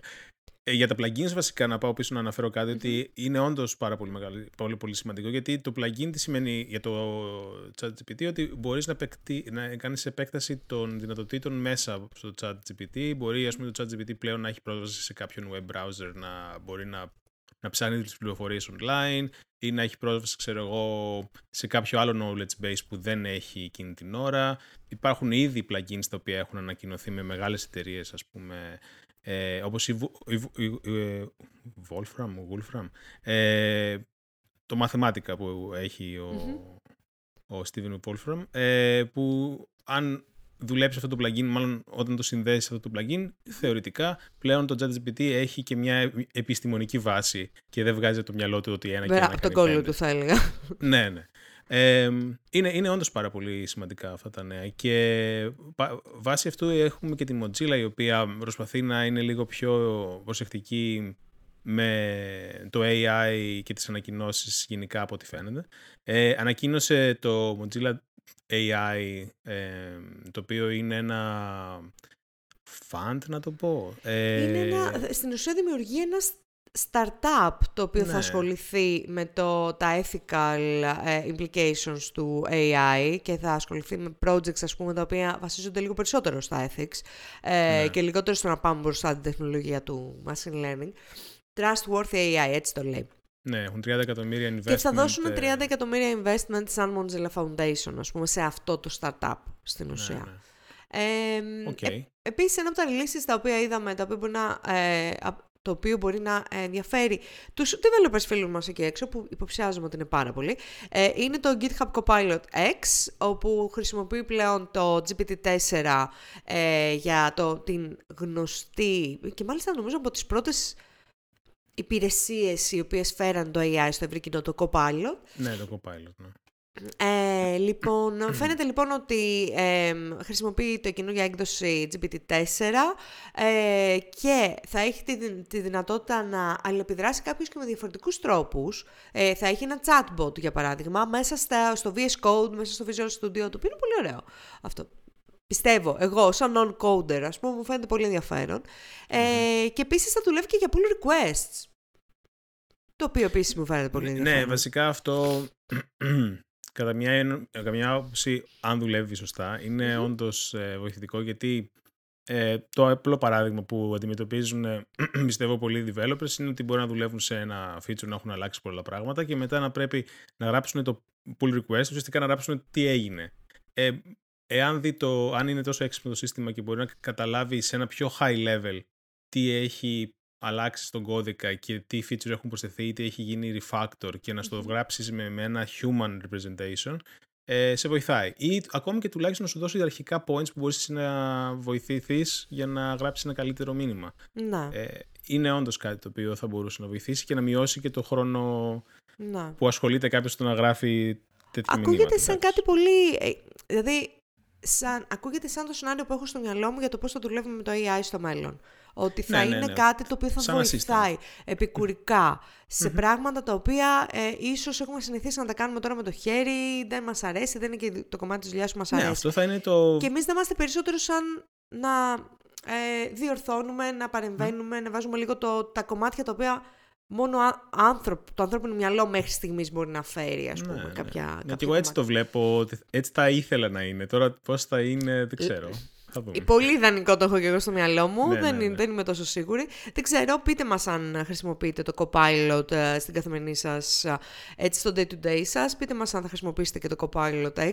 Να πω εδώ πέρα ότι φτιάξαμε ένα dev channel στο ε, Discord server του SSMAP. Θα βρείτε το link για να μπείτε στο Discord server στα show notes στο ssmap.gr. Φτιάξαμε λοιπόν ένα dev channel γιατί έχουμε μπλέξει λίγο τώρα με τους Μαζευτήκαμε πολύ. Έχετε μαζευτεί εκεί πέρα τώρα όλος ο κόσμος, ο καλός. Οπότε ε, υπάρχει και ένα μέρος έτσι όπου μπορείτε να συζητήσετε πιο dev-related α, πράγματα και να μην βρίζετε με τους υπόλοιπους. Λοιπόν, πάμε παρακάτω. Ε, συνεχίζεται το trend των layoffs. Ε, από μεγάλες εταιρείες η Accenture, πολύ γνωστή συμβουλευτική, ε, θα κόψει 19.000 δουλειές. 19.000 δουλειές που είναι, είναι πολύ ενδιαφέρον ότι είναι το 2,5% του workforce. Ε, Έλα ρε εσύ. Ναι, Wow. είναι το 2,5%. Ε, φ- διαβάσαμε ότι το Google... Από πω, όταν το διάβασα αυτό, λέω Ναι, πω, ναι, πω, ναι. την τροπή, την τροπή. Το Google θα κόψει πράγματα όπως εταιρικά μηχανήματα, όπως ξέρω εγώ κόλλες α4 και στυλό, δεν ξέρω. Και φραγκοδίφραγκα Ναι, ναι. προσπαθούν εκεί πέρα τώρα να, να κόψουν ε, από τα Staplers, budget. ξέρω. Staplers, ρε φίλε. δηλαδή, ζούμε σε, στην ταινία, ξέρω εγώ, στο Office Space, πώς λέγεται. Ναι, ναι, ναι, στο Office Space. Αχ, Θεέ μου. Ε, εκτός αυτού, 7.000 α, άτομα διώχνει η Disney. Μμμ. Ε, όπου από εκεί πέρα ε, διάβασα μάλιστα ότι στα show notes ότι ε, ε, έδιωξε και όλο το Metaverse κομμάτι. Έδιωξαν την Metaverse ε, ομάδα. Μα όλη, γιατί; έτσι, όπως Μα ήταν. γιατί; Καλά έχει πάει αυτό, Ναι. Γενικά. Ε, συνεχίζεται λοιπόν αυτό το trend και στην Ελλάδα έχουμε αυτή την περίοδο κάποιες απολύσεις, εκτεταμένες απολύσεις από ελληνικές εταιρείες. Άντε, ναι. Ε, Ε, έχεις κάποιες πληροφορίες να μας δώσεις ναι, ή... έχω κάποιες πληροφορίες, οι οποίες Α, έχω οκ. γράψει στο server του Discord, στο, στο Discord server Α, του ω. SSMAP. Α, όποιος θέλει, Όποιος θέλει μπαίνει. όποιος πω, θέλει πω, μπαίνει πω, και ρε. διαβάζει. Λοιπόν, θα, Aggressive marketing. θα, μα- όχι θα μαθευτούν, μαθεύτηκαν κιόλας. Δηλαδή είναι δημοσιευμένα πράγματα. Δεν έχω κάτι του στυλ Όχι, inside εντάξει, info. ναι. Ο- Εγώ απλά δεν τα ξέρω. από, από εκεί, αλλά τέλος πάντων. Ε, λοιπόν, πάμε στο κομμάτι του gaming. Να πω ότι ε, έρχομαι από μία περίοδο περίπου 10-15 μερών, μπορεί και παραπάνω, ε, ταξιδιού και πραγματικά μου έχει λείψει να κάτσω λίγο στο Ξηρασία. PlayStation. Να κάτσω λίγο στο PlayStation, δεν ξέρω, μου έχει λείψει πάρα πολύ. Ε, ε, έχω, δεν ξέρω. Α, να πω εδώ, τώρα που λες PlayStation, ότι σήμερα βγήκαν τα PlayStation Plus Essential Games of the Month, που είναι Α, για αυτούς οκ. που πληρώνουν το, το, μειο- το πιο απλό tier, όπως εγώ, Ναι. που δίνουν τρία... εβδο- Κάτσε ρε, μ, το πιο παιχνίδια απλό, το πρώτο πληρώνεις, Ναι, το πληρώνεις στο ναι, ναι. μεσαίο. Όχι. Το 9,99 πληρώνεις. Ναι, ναι. Ναι, γιατί δεν μπορώ να έχω Γιατί; περισσότερα παιχνίδια να παίξω, γιατί έχω Α! πληρώνω ήδη Από πολλά αυτή άλλα την άποψη. πράγματα. Όχι, Ναι, όχι, δεν- τα ακούω, τα ακούω. Αλλά τέλος πάντων βγήκαν αυτά. Είναι κάποια καλά. Είναι ας πούμε το Sackboy Adventure, θυμάμαι και το Tales of Iron είναι, είναι κατά καλά. Και ένα καινούριο παιχνίδι που, που έκανε προ, produce η Sony. Τέλος πάντων είναι exclusive για το PlayStation. Οπότε. Ποιο; Ε, Meet Your Maker πρέπει να λέγεται και μου φαίνεται είναι, είναι τύπου λίγο asymmetric multiplayer. Ο ένας φτιάχνει ένα πύργο, Μμμ. ε, βάζει μέσα traps κτλ. Και, τα λοιπά και ο άλλος πρέπει να μπει να φτάσει μέχρι την κορυφή του πύργου Α, ο καλά. χωρίς να πεθάνει και ξέρεις, είναι το στυλ Από να αυτά πάρεις τα παιχνίδια που χωρίζεις, άμα δεν πάνε καλά. Ναι, Α, δεν, χρεια- αν δεν τα είναι παίξεις μόνο με co-op. το έτερο σου ήμισυ, α πούμε. Ναι, αν τα παίξεις, ναι. Μπορείς να τα παίξεις, με- μπορείς ουσιαστικά να μπεις στο πύργο κάποιου άλλου online, στο ίντερνετ που έχει φτιάξει το ίντερνετ και να, να κάνεις high score εκεί, ας πούμε. Κάτι τέτοιο. Α, αν έχω οκ. καταλάβει καλά το concept, έτσι, γιατί το εγκατέστησα, αλλά δεν πρόλαβα να το παίξω. Ε, το Story μεγάλο of νέο, your life. Yes. Το μεγάλο νέο της, ε, α, του διβδόμαδου, ίσως και, ίσως και παραπάνω, είναι ότι έγινε cancel η E3. Έλα που δεν το περίμενες όμως. Έλα που δεν το περίμενα, σιγά που δεν το περίμενα. Φυσικά ήταν κάτι το οποίο. Ε, λόγω, καταρχάς να πούμε το εξής. Ότι η E3 ήταν από τις μεγαλύτερες, αν όχι το μεγαλύτερο gaming event των τελευταίων ε, σίγουρα 20 ετίας. Ε, τι έγινε τώρα, λόγω κορονοϊού πέρσι, πρόπερσι δεν έγινε. πε- Πρόπερσι δεν έγινε πέρσι. Πέρσι πρέπει να. Δεν θυμάμαι τι έγινε πέρσι. Για κάποιο λόγο πέρσι έχω ένα. κάτι παίζει και έχω ξεχάσει πληροφορίες Οκ. για την περσινή E3. Αλλά φέτος θέλανε οι διοργανωτές να επιστρέψει η E3, μπλα μπλα μπλα, ξέρω εγώ, booths, ε, gaming companies κτλ. Σιγά σιγά τσούκου τσούκου όπως είχαμε πει και στο προηγούμενο episode είχαν αρχίσει οι εταιρείες να ανακοινώνουν ότι φεύγουν και θα κάνουν το δικό τους show και, θα, και θα, ε, δεν θα είναι στην E3. Ναι, ναι, ναι. Οπότε- Το λέγαμε, δηλαδή εκεί πέρα πηγαίνανε τα πράγματα. Ναι, εκεί πηγαίνουν τα πράγματα και ουσιαστικά ανακοίνωσε ε, και οι διοργανωτές ότι γίνεται cancel. Φυσικά αυτό δεν σημαίνει ότι δεν θα γίνουν gaming events το Ιούνι που θα γίνεται της κακομοίρας. Είδα μια λίστα σήμερα το πρωί σχετικά με τι ανεξάρτητα από την E3 events γίνονται εκείνη την περίοδο και δεν θα προλάβεις να παίρνεις ανάσα. Έχουμε ε, πριν από το. Έχουμε το Summer Game Fest που είναι αυτό το thing του Jeff Keighley που κάνει εκεί πέρα, παρουσιάζει νέα games κτλ. 8 Ιουνίου. Πριν τις 8 Ιουνίου έχουμε το PlayStation Showcase. Μμμ. 9-10 Ιουνίου έχουμε Days of Play που είναι πάλι καινούργια παιχνίδια. Οκ. 11 Ιουνίου έχουμε Xbox και Bethesda. Μ' αρέσει που φτιάξει το Showcase. calendar. Ναι. και Starfield Direct, γιατί έχουμε το Starfield Όλα να τα βγει το direct Σεπτέμβρη. είπαμε, ναι. Και 12 έχουμε τη, Το την Starfield Ubisoft. της Bethesda είπαμε. Ναι. Μπορείς να μου πεις γιατί το Starfield εμένα έφυγε έτσι; Τιουφ. Ε, δεν, είναι, δεν βγήκε ακόμη. Ναι, Τι εννοείς; αλλά και τα νέα. Δηλαδή, Α, κα- δεν, η αλήθεια ε, είναι ε, ότι δεν βγήκαν πάρα πολλά νέα. Ρε. Δηλαδή έχουν, ε, βγάλαν ένα gameplay βίντεο πριν ε, πόσο, δύο εβδομάδες. Ε, αυτό. Δε- Είναι Ναι, πολύ εσύ. με το σταγονόμετρο. Α, το καταλαβαίνω, αλλά είναι ένα καινούριο IP της Bethesda, που είναι από τις Ναι, ναι, αγαπημένες ναι. μου εταιρείες. Ναι, ναι. Εγώ γιατί το είχα ξεχάσει και φύγει τελείως από το μυαλό μου. αυτό Ε, το πράγμα. γιατί το ανακοίνωσαν πριν ε, 15.000 χρόνια, μετά σταμάτησαν Classic να... Bethesda θα έλεγα. Είναι Ναι, classic μετά δεν, Bethesda δεν fashion. είπαν πολλά πράγματα. Ε, θα δούμε. Ε, Δεν ξέρω. Οκ, Ελπίζω να βγει το Σεπτέμβρη. Γιατί υποτίθεται ότι Ναι. έχει δεσμευτεί η Microsoft και η Bethesda. Ναι, ναι, ναι, ναι, ναι, ναι, ναι. Λένε θα βγει Σεπτέμβρη. Μακα- Οκ, μακάρι θα να δούμε. είναι Skyrim στο διάστημα. Τι να πω. Αν- δηλαδή, από άποψη πόσο καλό ήταν το Skyrim. Ναι, εντάξει, οκ. Okay. Θα έχει πλάκα να δούμε ένα καινούριο IP, δηλαδή μετά από πολλά χρόνια, 20 Ναι. χρόνια μετά. Ε, να πούμε ότι βγήκε, τώρα που λέμε για gameplay video, βγήκε gameplay video από το Tears of the Kingdom, το καινούριο Zelda, ε, 10 λεπτάκι, το οποίο έκατσα και το είδα, ρε. Έκατσα Έλα, και το ρε. είδα, γιατί Wow. είσαστε, είναι όλοι σε φάση, oh my god, είναι τέλειο, τέλειο. ξέρω, Ε, να, πω, να πω εδώ ότι υπάρχει dedicated κανάλι για το Tears of the Kingdom στο Discord. Γι' αυτό Υπάρχει, εκεί πέρα, εννοείται. εκεί πέρα κάνουμε, εκτονώνομαστε. Ακριβώς. Εγώ το μεταξύ μπαίνω εκεί πέρα μόνο για τρολάρισμα. Γιατί Ναι, έχω ναι. ξαναπεί ότι έχω να προσπαθήσει ντρέπεσαι. πάρα πολλές φορές να μπω στην λογική του Zelda. Δεν έχω καταφέρει να μπω ποτέ στη λογική του Zelda. Έχω προσπαθήσει τρεις φορές με το Breath of the Wild. Α, στην Ε, λογική του Zelda γενικότερα ή του Breath of the Wild συγκεκριμένα. του Breath of the Wild. Δεν έχω παίξει Okay. παλαιότερα ε, Α, Zelda οκ, παιχνίδια, έτσι οκ, κι αλλιώς. οκ. Οπότε Γιατί είναι δεν, αρκετά διαφορετικό από... δεν έχω τη συναισθηματική σύνδεση με το παιχνίδι που έχουν άλλοι fans. Οκ, αυτό. εντάξει, Οπότε ναι. δεν μπορώ να του συγχωρήσω τίποτα του παιχνιδιού.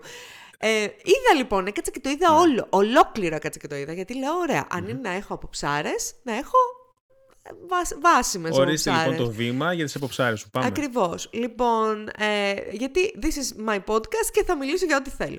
Λοιπόν, ε, ε, να πω ότι ο κόσμος, τα γραφικά και αν εξαιρέσεις το μακρύ μαλλί μου φ- στον Link μου φαίνονται Οκ. όλα ίδια με τον Breath of the Wild. Συμφωνώ. Οκ, εντάξει, δεν με πειράζει τόσο πολύ αυτό.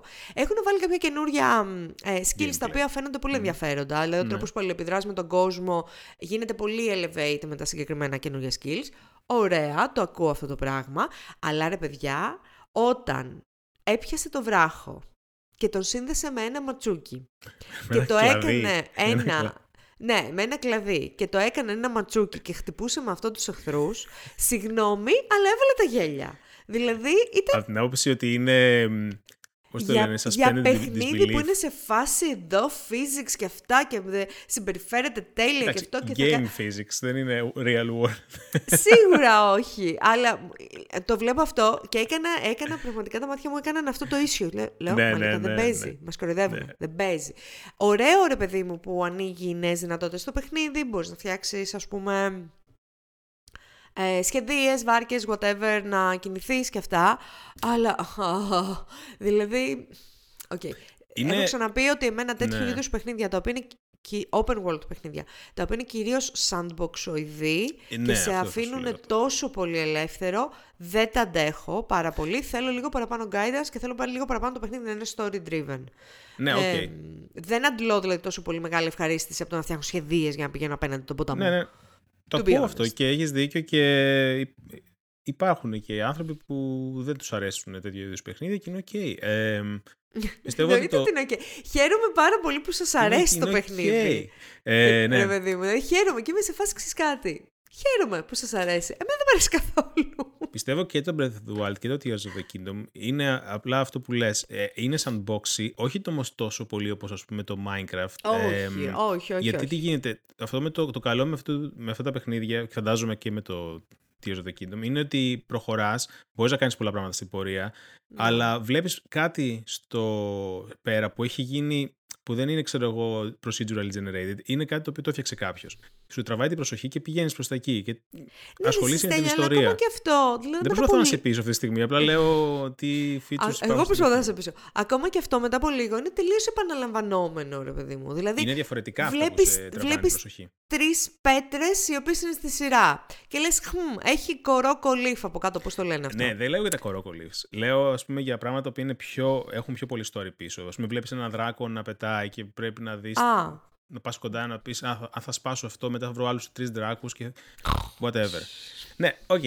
και είναι και το emergent gameplay που υπάρχει σχετικά με το ότι «Α, ε, εδώ υπάρχει ένα φουρφούρι που φυσάει με αέρα. Αν πάω πάνω με, την, ε, με, με το paraglide μου μπορεί να πάω πιο, πιο πολύ. Ή αν βάλω φωτιά Ναι. εδώ μπορεί κάπως έτσι να το επηρεάσω. Ε, και επίσης και εκεί βασίζεται και αυτό που κάνανε announce ουσιαστικά στο τελευταίο βίντεο. Ότι μπορείς να κάνεις... Ε, να συνδυάσεις πράγματα που βρίσκεις στον κόσμο, να φτιάξεις νέα όπλα μμμ. και αυτό μάλιστα μπορείς να το δεις να το κάνουν και οι εχθροί μερικές φορές. Και όπως να φτιάξεις και Αυτό μου έλειπε ακόμα από τους εχθρούς του, Ναι. του Zelda, να κάνουν και τέτοιες μαλακίες. Δεν φτάνει που είναι το Blood Moon και.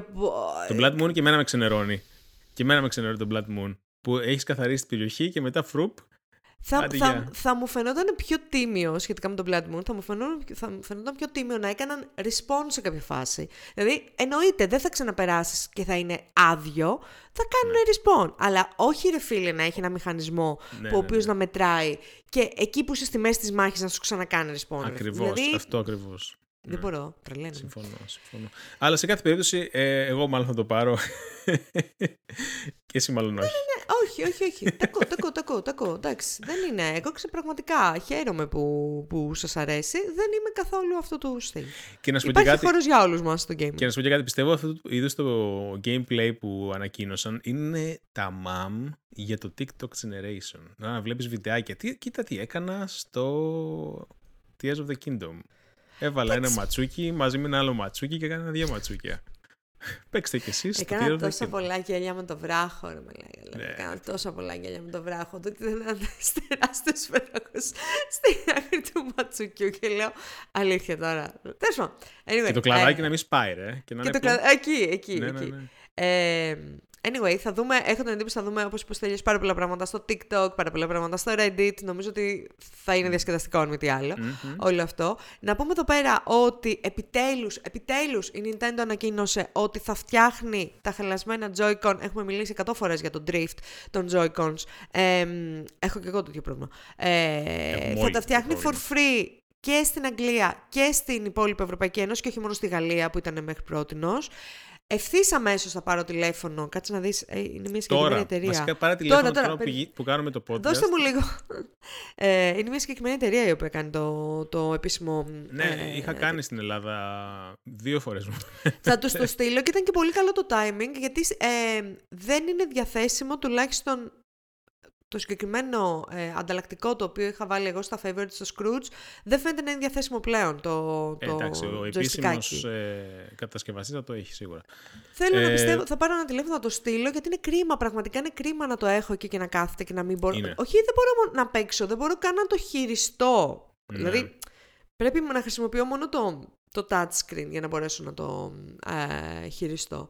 Ναι, anyway, να ξέρετε ότι αν έχετε και εσείς το ίδιο πρόβλημα και δεν το έχετε φτιάξει ακόμα μόνοι σας, ότι πλέον θα το φτιάχνουν δωρεάν. Θα πάρω τηλέφωνο και θα σας πω περισσότερες λεπτομέρειες. το επόμενο handheld της ε, Nintendo Ρε φίλε, είναι δυνατόν τόσο χρόνια μετά, ξέρω εγώ, και να υπάρχουν ακόμα αυτά τα προβλήματα. Δηλαδή... Καταρχάς πρώτον δεν έχει κάνει κάποια αλλαγή Ακριβώς, στο χειριστήριο στο, Nintendo. Στο hardware, ναι. ναι. Και μετά υπάρχουν όμως third party χειριστήρια τα οποία δεν έχουν αυτό το πρόβλημα. Άρα. Ακριβώς δεν είναι κάτι το οποίο είναι απαραίτητο. Ναι, δεν είναι.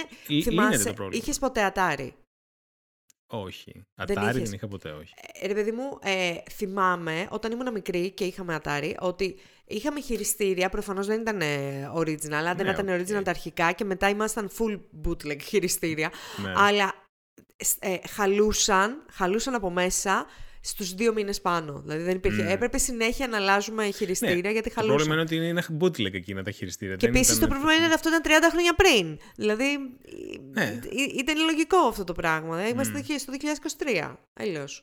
το πρόβλημα έχει λυθεί, οπότε θέλω να πιστεύω ότι στο επόμενο iteration ή δεν ξέρω, upgrade της κονσόλας ή μιας νέας κονσόλας η Nintendo αυτό το πράγμα θα το λύσει. Γιατί... Καλά, μην το πιάσω και αυτό το ζήτημα με το νέο το Καλά, upgrade ναι, της κονσόλας. Ε, έχει γίνει Nintendo πραγματικά είναι, μέσα στη, είναι και από, από αυτές τις εταιρείες που είναι μέσα στην καρδιά μας. Γιατί πραγματικά έχει πάει μπροστά το gaming. Αλλά σε κάποια πράγματα, ρε φίλε, δηλαδή δεν το έχουν, λες και το κάνουν ναι. επίτηδες. Anyway, ε, αν περιμένατε ότι δεν θα βρούμε μπροστά μας το AI στο gaming, ε, πλενάστε πλάνη νικτρά, ε, καθώς ε, φαίνεται ότι η Ubisoft τεστάρει την ε, νέες τεχνολογίες AI, machine learning, whatever, ε, στο copywriting των παιχνιδιών, αν αρχίζετε να, να, να διώχνετε copywriters από τα παιχνίδια, να με την Παναγία θα σας το κάψω. Ναι, Γιατί ξανά και ξανά έχουμε δει ότι στα αγαπημένα μας παιχνίδια δεν είναι μόνο το gameplay, δεν είναι τα γραφικά, είναι κυρίως το γράψιμο, παιδιά. Αυτό. Δηλαδή, τις καλύτερες εμπειρίες που είχα σε παιχνίδι, τις είχα επειδή κάποιος άνθρωπος έκατσε και σκέφτηκε ένα arc συγκεκριμένο, έκατσε και σκέφτηκε ένα side quest, έκατσε και σκέφτηκε μια σκηνή. Αν αυτό το πράγμα πάνε να το αντικαταστήσουν με το AI, το gaming είναι τελειωμένο για μένα. Φαίνεται ότι ακόμα δεν έχουν φτάσει, γιατί προφανώς η Ubisoft η οποία ανακοίνωσε ότι έχει ένα ε, καινούριο feature το οποίο βοηθάει τους copywriters της να, γράπ, να γράψουν ε, αυτά τα λεγόμενα barks, αυτό το, το banter. Τι λέει ο NPC. Ναι, το banter των NPC, ας πούμε. Ναι. Που ακόμα και αυτό για μένα, αν είναι AI written, θα είναι AI written, purely AI written, θα είναι στεγνό. Δηλαδή, άλλο να, ξέ, να ακούσεις 100 φορές το I used to be an adventurer like you, but then I ναι, took ναι. an arrow to the knee και να το ακούσεις 100 φορές και να πεις ξέρεις κάτι. Το έγραψε ένας άνθρωπος αυτό το πράγμα. Α το ακούσω 100 φορές. Α το κάνω μη. Όλο αυτό. Ε, φαντάσου πόσο πιο απρόσωπο θα είναι να έχεις στο μυαλό σου ότι αυτό το πράγμα το έχει, το έχει γράψει AI ναι, αποκλειστικά. Ναι. Δηλαδή δεν είναι αυτό το νόημα. Anyway, φάγανε ναι, τρελό κράξιμο. Ghost ε. Rider το λένε το εργαλείο. Ε, Ακριβώς. Φα, φάγαν τρελό κράξιμο στη Ubisoft και ανακοίνωσαν αυτό το ότι αυτό είναι ένα εργαλείο για να βοηθήσει τους copywriters όταν είναι στη φάση του blank slate, όταν ξεκινάνε να γράφουν κάτι και δεν είναι κάτι το οποίο θα αντικαταστήσει σε καμία περίπτωση copywriters. Δεν πιστεύω τίποτα, να είμαι ειλικρινής. Αποκλείεται κάποια στιγμή να μην αρχίσουν να κόβουν copywriters θέσεις μόνο και μόνο ε, λόγω της κρίσης AI, αλλά οκ, okay, it remains to be seen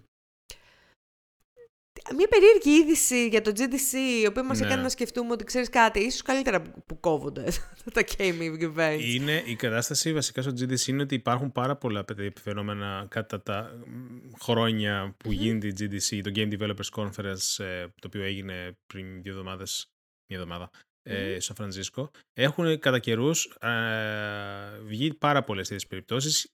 Πιο χοντρές, λιγότερο χοντρές, πάντα σε τέτοιο βαθμό. Υπήρχε ναι. λοιπόν μία ανακοίνωση ότι πολλοί που πήγαν σε ένα after hours karaoke party ενώ γινόταν GDC ε, έγιναν drag από κάποιον. Δηλαδή... ρούφι κανονικά, δηλαδή ναι, ναι, ναι, το, το, το, ναρκωτικό του βιασμού, πώς λέγεται. Ναι, ε, δεν, δεν, δεν διάβασαν υπήρχε κάτι άλλο εκτός από αυτό, ε, δηλαδή και των υστέρων να έγιναν ε, φίλε, άλλα πράγματα, αλλά δηλαδή- είναι τραγικό όλο αυτό το πράγμα. Και δείχνει κιόλας ότι τέτοιες καταστάσεις θα μπορούσαν, πιστεύω, να, να μην γινόντουσαν, να, να είχαν προβλεφθεί. Ε, γιατί από ό,τι καταλαβαίνω, εκεί μέσα μπαίνει όποιος να είναι, δεν υπάρχει control. Ε, να μου πεις. Και όταν υπάρχει control θα, θα κάνουν. Δεν ξέρω. Μπορεί και να είναι λιγότερο. να το σκέφτονται δύο φορές πριν κάνουν κάτι. Αν ξέρουν ότι κοίταξε μέσα, μέσα εδώ μπήκαμε αυτοί. Γι' αυτό το λόγο η, τα... Μα, μα και control να έχει. Δηλαδή, αν είναι κάποιος ε, bad actor μέσα στο πάρτι, δεν ε, έχει να κάνει με το αν είναι του πάρτι ή αν είναι εξωσχολικός, ας πούμε. Ναι, αλλά ε, αν ξέρουν ποιοι έχουν μπει σε ένα πάρτι, δεν μπορούν να ξέρουν. Σίγουρα. Ότι... Σίγουρα, σίγουρα. Πάντως, ναι, είναι, είναι τραγικό όλο αυτό το πράγμα. Μα φαντάζομαι τώρα να πας σε ένα conference, να πας στο ναι. πάρτι του conference μετά και να φύγεις, δεν ξέρω εγώ, να σε σηκώνουν τέσσερις. Και βλέπεις το Twitter thread και βλέπεις από κάτω uh, official accounts από μεγάλες εταιρείες που λένε ότι είχαμε κι εμείς employees που γίναν drag σε αυτό το event. Αν είναι δυνατόν, ρε παιδιά. Anyway, ε, είχαμε, έχουμε πάρα πολλά προβλήματα στο release του Last of, Us, ε, Last of Us Part 1 ναι. στο PC. Mm. Πάρα πολλοί κόσμος αντιμετωπίζει προβλήματα με αποτέλεσμα η Naughty Dog να αναγκαστεί να βγάλει επίσημη ανακοίνωση στο Twitter ότι ξέρουμε ότι ε, έχετε αναφέρει πολλαπλά προβλήματα και δουλεύουμε τα προβλήματα αυτά και λοιπά και τα έχουμε βάλει σε προτεραιότητα. Ε, ναι, δεν ξέρω αν παίζεται Last of Us στο PC ε, και δεν ξέρω τι είδους προβλήματα μπορεί να έχει, να έχει αυτό, αλλά αρκετά μεγάλα και σοβαρά προβλήματα για να... και performance και ναι. loading και ε, κράσεις δεν έχω ακούσει. Έχω ακούσει performance, visual προβλήματα, δηλαδή δεν ξέρω αν είδες κάτι φωτογραφίες ε, του Joel με τα φρύδια Α, ναι, ε, ναι. ανάποδα. Ε, loading τρελό, να, να κάνεις loading πάρα πολλά, πάρα πολλά δευτερόλεπτα, ενώ ας πούμε αντίστοιχα το ίδιο loading στο PlayStation θα είναι ούτε το 1 τρίτο ε, και σε πιο δυνατά μηχανήματα τώρα, δεν μιλάμε για μηχανήματα παλιά. Ε, memory leaks, ε, jitter, γενικά δεν φαίνεται αυτό το release να είναι το, στο επίπεδο ποιότητας μας έχει συνηθίσει η Naughty Dog στις κονσόλες. Ε, και είναι και λίγο, είναι και λίγο στενάχωρο γιατί ξέρεις, είναι τώρα το wave που κάνουν ride του Last of Us series. Ε, δεν θέλεις στον κόσμος που θα έχει δει τη σειρά να θέλει να παίξει το παιχνίδι στο PC του και να πει: Ωραία, γάμο το. Τι σκατά είναι αυτό το πράγμα. Ναι, ναι, ναι. ναι, ναι.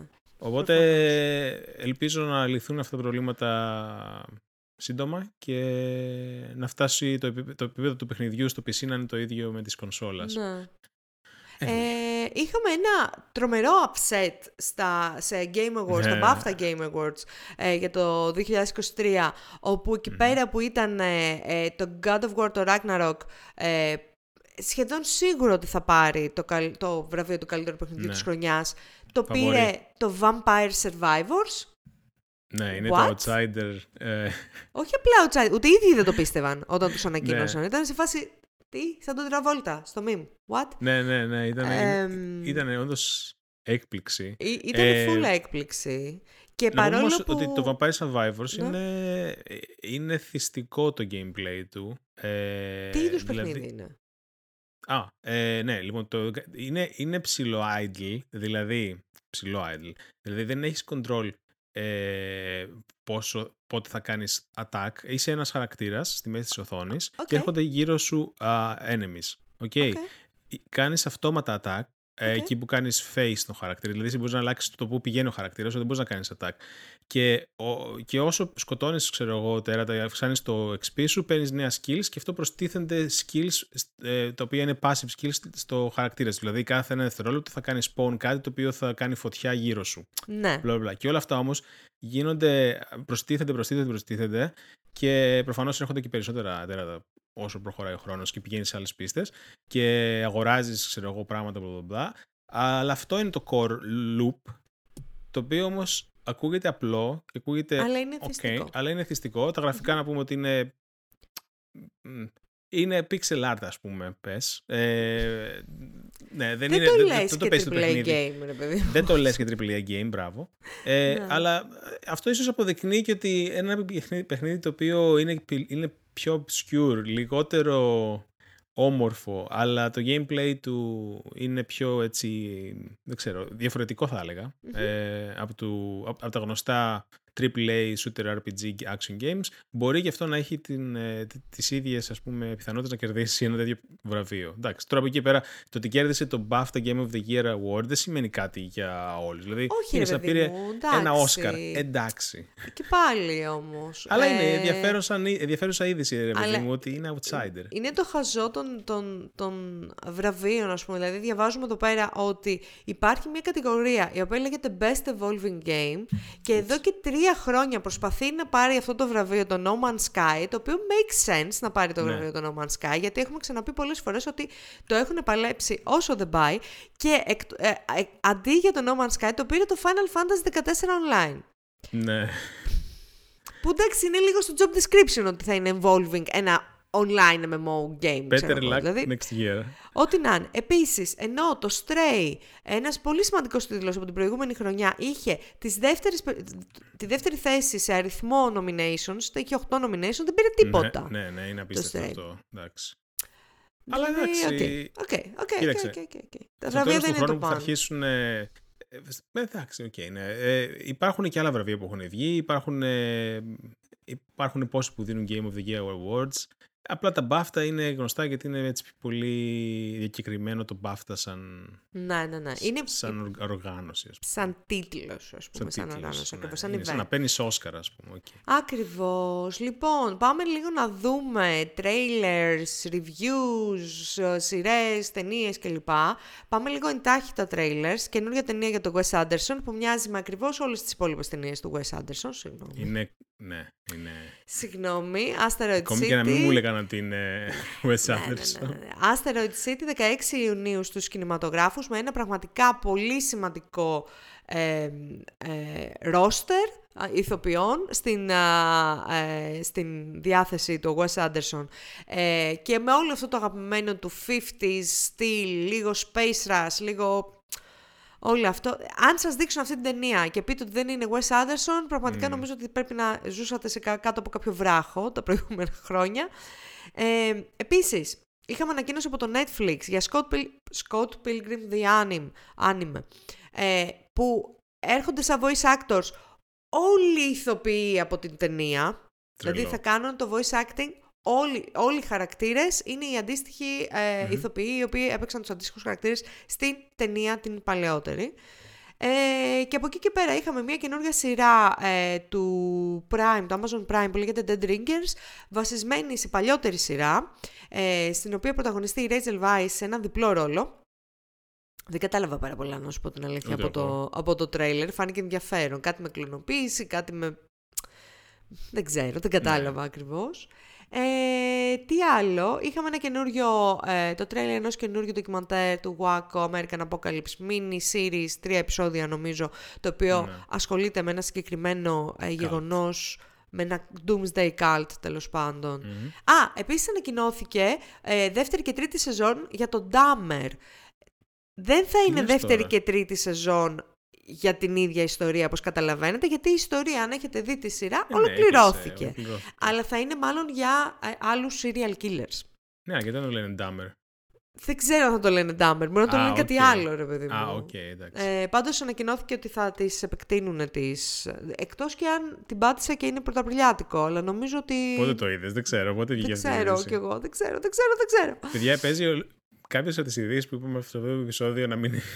Καλά, ναι, ισχύει. Disclaimer. Δεν Λόγω ξέρω. του δεν- απριλιά, δεν, δεν ξέρω. Αλλά... Ελπίζω να μην βασίζετε σε εμάς για, τη- για την ιδιοσιογραφία σας στη τεχνολογία. Εμείς εδώ πέρα μόνο από ψάρε.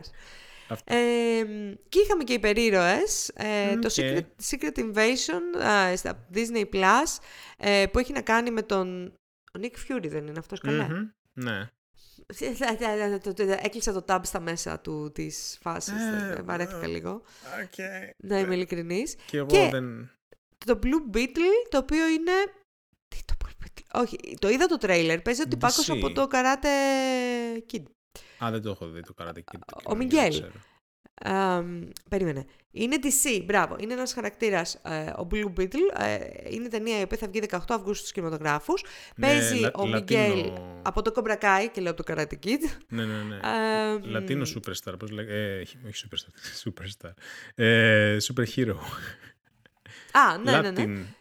Latin. ε, ε, οκ. Κάπως λατινικό πρέπει είναι να το μαζέψουμε όλα τα κοινά. Μμμ. Με, με ενοχλεί πάρα πολύ αυτό το forced. Όχι, το capitalist diversity. Δηλαδή δεν το κάνουν για να βγάλουν diverse χαρακτήρες. Αλλιώς όλες τις ταινίες που βγάζανε θα είχαν diverse cast. Κάνουν, χρησιμοποιούν πο- πολύ συγκεκριμένες, πολύ συγκεκριμένους χαρακτήρες για να πουλήσουν σε ένα πολύ συγκεκριμένο κοινό, Ναι, στην ουσία. Με ενοχλεί λίγο αυτό, σημάδια του καπιταλισμού, εντάξει. εντάξει τώρα. Πάμε παρακάτω. Ε, ωραία, είδα ταινίες εγώ. Πολλές. Βλέπω εδώ πέρα τη λίστα και με έχει Αυτή πιάσει την ένα άγχος. εβδομάδα. Κοίτα, θα τα πάμε σιγά σιγά και θέλω να τα πάμε και εναλλάξει και να μην Είδες κουράζεται Dungeons and ο Dragon. κόσμος. Ναι, το είδα χθες. Πήγα Ωρε και το είδα φίλε. χθες ενώ ήμουν κομμάτια μετά από το ταξίδι. Ε, Πάω και το είδα, λέω: Ξέρεις κάτι, θα το δω για το podcast. θα Οκ, θυσιαστώ αλλά- για το podcast. Disclaimer, αυτό το οποίο είδες, μην πεις κανένα spoiler γιατί θέλω να το δω. Α, ναι, ναι, ναι, οκ, εννοείται. Σίγουρα θα- το John Wick και το D&D. Θα ξεκινήσω με το In Bruges. Ε, το οποίο είναι ταινία. Εντάξει, είναι παλιά ταινία. Δεν, δεν Είναι η πιστεύω ταινία ότι- που παίζανε πα- πάλι μαζί οι τέτοιοι. Από το Banshees of Inisherin. Μπράβο, γι' αυτό το είδες. Ναι. Ε, όχι, το είδα γιατί ήταν ταινία της εβδομάδας για το, στο Cine Club. Στο οποίο... Γι' αυτό ήταν η ταινία της εβδομάδας του Cineclub. Όχι. Την πρότεινε ένα παιδί. Πάω τι να βρω θέλεις, ένα- ε; μια σύνδεση. Ε, ταινία λοιπόν του Μάρτιν, Μακ... Μάρτιν Μακδόνα ε, με το γνωστό παρεάκι Colin Farrell, Brendan Gleeson. Brendan Gleeson ξέρεις ότι είναι ο πατέρας του Domhnall Gleeson. Που παίζει Α, ναι. στο, το, που έπαιζε στο Ex Machina. Που έπαιζε στο, το, το, στο, τον κακό στο Star Wars. Ναι, κατάλαβα ποιο Με τα λες, κόκκινα μαλλιά. αλλά... Αυτός. Ναι, απλά μου... φ- Ε, ο αυτός, μπαμπάς έπαιζε του. και, αυτός έπαιζε και στο Harry Potter, τον ε, Α. τρελομάτι. Ναι. Και ο γιος του νομίζω έπαιζε. Και ή γιος του όχι; έπαιζε. Ναι, Ναι, ναι, ναι, ναι, ναι, ναι, ναι. αλλά δεν έπαιζε το γιο του. Όχι. Ε, λοιπόν, ε, μια ταινία η οποία είναι κλασική, είναι ταινία του 2008, πολύ χαρακτηριστική του McDonagh, που, που είναι και ο σκηνοθέτης του Banshees of Inisherin, να πούμε. Ε, αν δεν είχα δει το Banshees of Inisherin, θα μου άρεσε περισσότερο, νομίζω. Δεν Άρα είναι το δω πολύ... αυτό πρώτα. Δες πρώτα το In Bruges και μετά το Οκ. Banshees. Τι παίζει εκεί πέρα, για πες. Ε, έχει να κάνει με την ιστορία δύο πληρωμένων δολοφόνων, οι οποίοι είναι και έχουν μια φιλική σχέση, η οποία κάτι πάει στραβά, δεν θα πω τι, κάτι πάει στραβά και κρύβονται σε μια κοιμήσικη βέλγικη πόλη, το Bruges. Α, μάλιστα, οκ. Ε, η, η οποία το κοινό που έχει και με τον Banshees είναι ότι είναι πάρα πολύ όμορφο το περιβάλλον και είναι και πάρα πολύ για την... ε, ε, υπάρχει μεγάλη αντίθεση ανάμεσα στην εσωτερική αναταραχή των ηρώων και το περιβάλλον που είναι ε, ε, ήρεμο, ξέρεις, πολύ Μμ. πα- πάπιες, κύκνοι και τέτοια πράγματα. Ε, οπότε ήταν ωραίο. Ε, απλά επειδή είδα πολύ κοντά τις δύο ταινίες, μου φάνηκε κάπως επαναλαμβανόμενο το μοτίβο της φιλίας της αντρικής ανάμεσα στο Φάρελ και στον Γκλίσον. Αυτό Ναι, από είναι αυτή τη την άποψη. φάση. Κατά τα άλλα είναι μια ταινία την οποία πρέπει να δεις, ρε παιδί μου. Οκ. Ε, σίγουρα. Οπότε την προτείνω στην ουσία. Έχει και Οκ. κοντά 8 στα 10 στο IMDb. Εσύ από ό,τι είδα, είδες το, το, το, το Tetris. Για πες. Τέτρις είδα. Ε, Apple TV ε, παραγωγή. Βασικά στο Apple TV το είδα. Ε, μ, πολύ όμορφη η ταινία. Δηλαδή είχε- την κάναν πολύ ωραία. ε, Οκ. πολύ καλοφτιαγμένη. Μου άρεσε πολύ χαζό τώρα αυτό που θα πω, αλλά μου άρεσε πάρα πολύ το εφέ που κάνανε στις εναλλαγές σκηνών που ήταν pixelated. Κάναν pixelated και μετά κάπως έφευγε Α, το κάνανε pixelation. pixelation, gradually. de- depixelation. Ναι, αλλά το έκαναν έτσι πολύ όμορφα. Δεν το έκαναν ε, χο- χοντροκομμένο. Οκ. Ε, στην αρχή η ταινία ξεκινάει και είχ- είχα την αίσθηση ότι είναι κάτι σαν ντοκιμαντέρ. Δηλαδή ο τρόπος που το ε, να παρουσίαζε όλα τα Ναι. πράγματα τα έκανε λίγο ψιλοντοκιμαντερίστικα. Μετά από ένα σημείο όμως κάνει pick-up και είναι πιο πολύ Οκ. action. Προφανώς, εντάξει, είναι βασισμένος σε πραγματικά γεγονότα. Ε, κα- κάποια... Τα πρόσωπα είναι πραγματικά, αλλά οι, οι καταστάσεις στις οποίες, στις οποίες μπαίνουν μου φαίνονται λίγο τραβηγμένες, Οκ. αλλά, αλλά εντάξει, οκ, ναι. Ήταν Ε, τρελή η ιστορία του Τέτρις, αλλά ήταν τόσο τρελή η ιστορία του Τέτρις. Έλα ντε, δεν ξέρω. Ποιος δεν ήμουν ξέρει; εκεί. Ε, αλλά ε, είναι, είναι πολύ περίεργες καταστάσεις. Δηλαδή να τους κυνηγάει, ξέρω εγώ, η Μμ. KGB, KGB. ε, και να είναι μέσα στο ταξί ο πρόεδρος της Nintendo America με τον τυπά που Ναι. κάνει license του. Εντάξει, δεν ξέρω. Και μετά να έρχεται να τους σώσει ο founder του, ε, του Tetris. Εντάξει. Οκ. Θα μπορεί και να έχει γίνει έτσι. Διασκέδασες, Ποιος ρε είμαι εγώ παιδί να- μου. Ναι, όχι, διασκέδασα. Ήταν Οκ. έτσι πολύ ωραίο. Ήταν Έχω ο... ακούσει πολύ αντικρουόμενες απόψεις. Δηλαδή Α, τώρα εδώ βλέπω ότι είναι 7,4 στα 10 στο Ναι. IMDb, αλλά έχω ακούσει πολύ κακά λόγια για κάποιο λόγο. Είμαι σίγουρος. θα, μπο- θα μπορούσε σε κάποιους να μην αρέσει καθόλου. Ε, υπάρχει μια πολύ ωραία σκηνή που κάνουν unveil το Game Boy που μου άρεσε πάρα πολύ. Οκ. Ε, ο τρόπος που το κάνουν μου άρεσε. Ε, αλλά ίσως παίζει ρόλο αν αυτός ο οποίος βλέπει την ταινία έχει μια έτσι. μ, Δεν θα πω εξοικείωση με το gaming, όσο ότι ε, ξέρει κάποια πράγματα από αυτά τα Emotional οποία... connection. Ναι, Μμ. ε, α, επίσης, να πω ότι είναι από τις λίγες ταινίες που είδα οθόνη με κώδικα και ήταν σωστή. Το τσέκαρες. ναι, εντάξει, δεν το έκανα και compile, αλλά είδα τον κώδικα και έβγαζε νόημα. Και ήταν μάλιστα Borderlands C έτρεχε, που είναι λογικό να έτρεχε Borderlands C τότε το IDE. Και είδα κώδικα C. Ε, ουσιαστικά, εντάξει, δεν θέλω να πω spoiler, δεν ξέρω αν είναι spoiler, αλλά τέλος πάντων είχε σημεία που έδειχνε κώδικα και ήταν, ε, ήταν ωραία τα, αυτά τα σημεία. Δεν ήταν φτιαγμένα μόνο και μόνο όπως βλέπεις ξέρω εγώ στο CSI Miami. Οκ. Ε, Αυτό. Τώρα από εκεί πέρα εμένα μου άρεσε. Εμένα μου άρεσε θα πω εγώ. Εμένα μου άρεσε. Έτσι. Λοιπόν, εγώ είδα δύο ταινίες στο αεροπλάνο από και προς το Λονδίνο. Ε, η μία από τις δύο ταινίες που είδα ήταν το Ma Rainey's Black Bottom. Που είναι ταινία την οποία την είχα στα to watch αρκετό καιρό, από το προηγούμενο μεγάλο ταξίδι που είχα πάει. Τι ήταν αυτό; Ε, είναι ένα, ε, μια ταινία η οποία ασχολείται με μια, ένα πραγματικό χαρακτήρα της ε, blues μουσικής, blues, ναι, blues μουσικής, ε, την Ma Rainey, ε, το ρόλο της οποίας παίζει η Viola Davis. Ε, είναι η τελευταία ταινία του Chadwick Boseman, ο οποίος έχει και πρωταγωνιστικό ρόλο, δηλαδή... Άντε ρε. ε, ναι.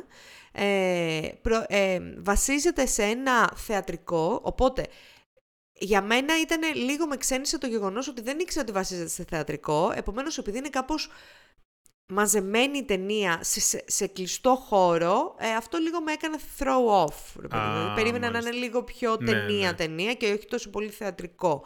Ε, χωρίς να σημαίνει αυτό ότι, είναι, ότι ήταν κακή ταινία.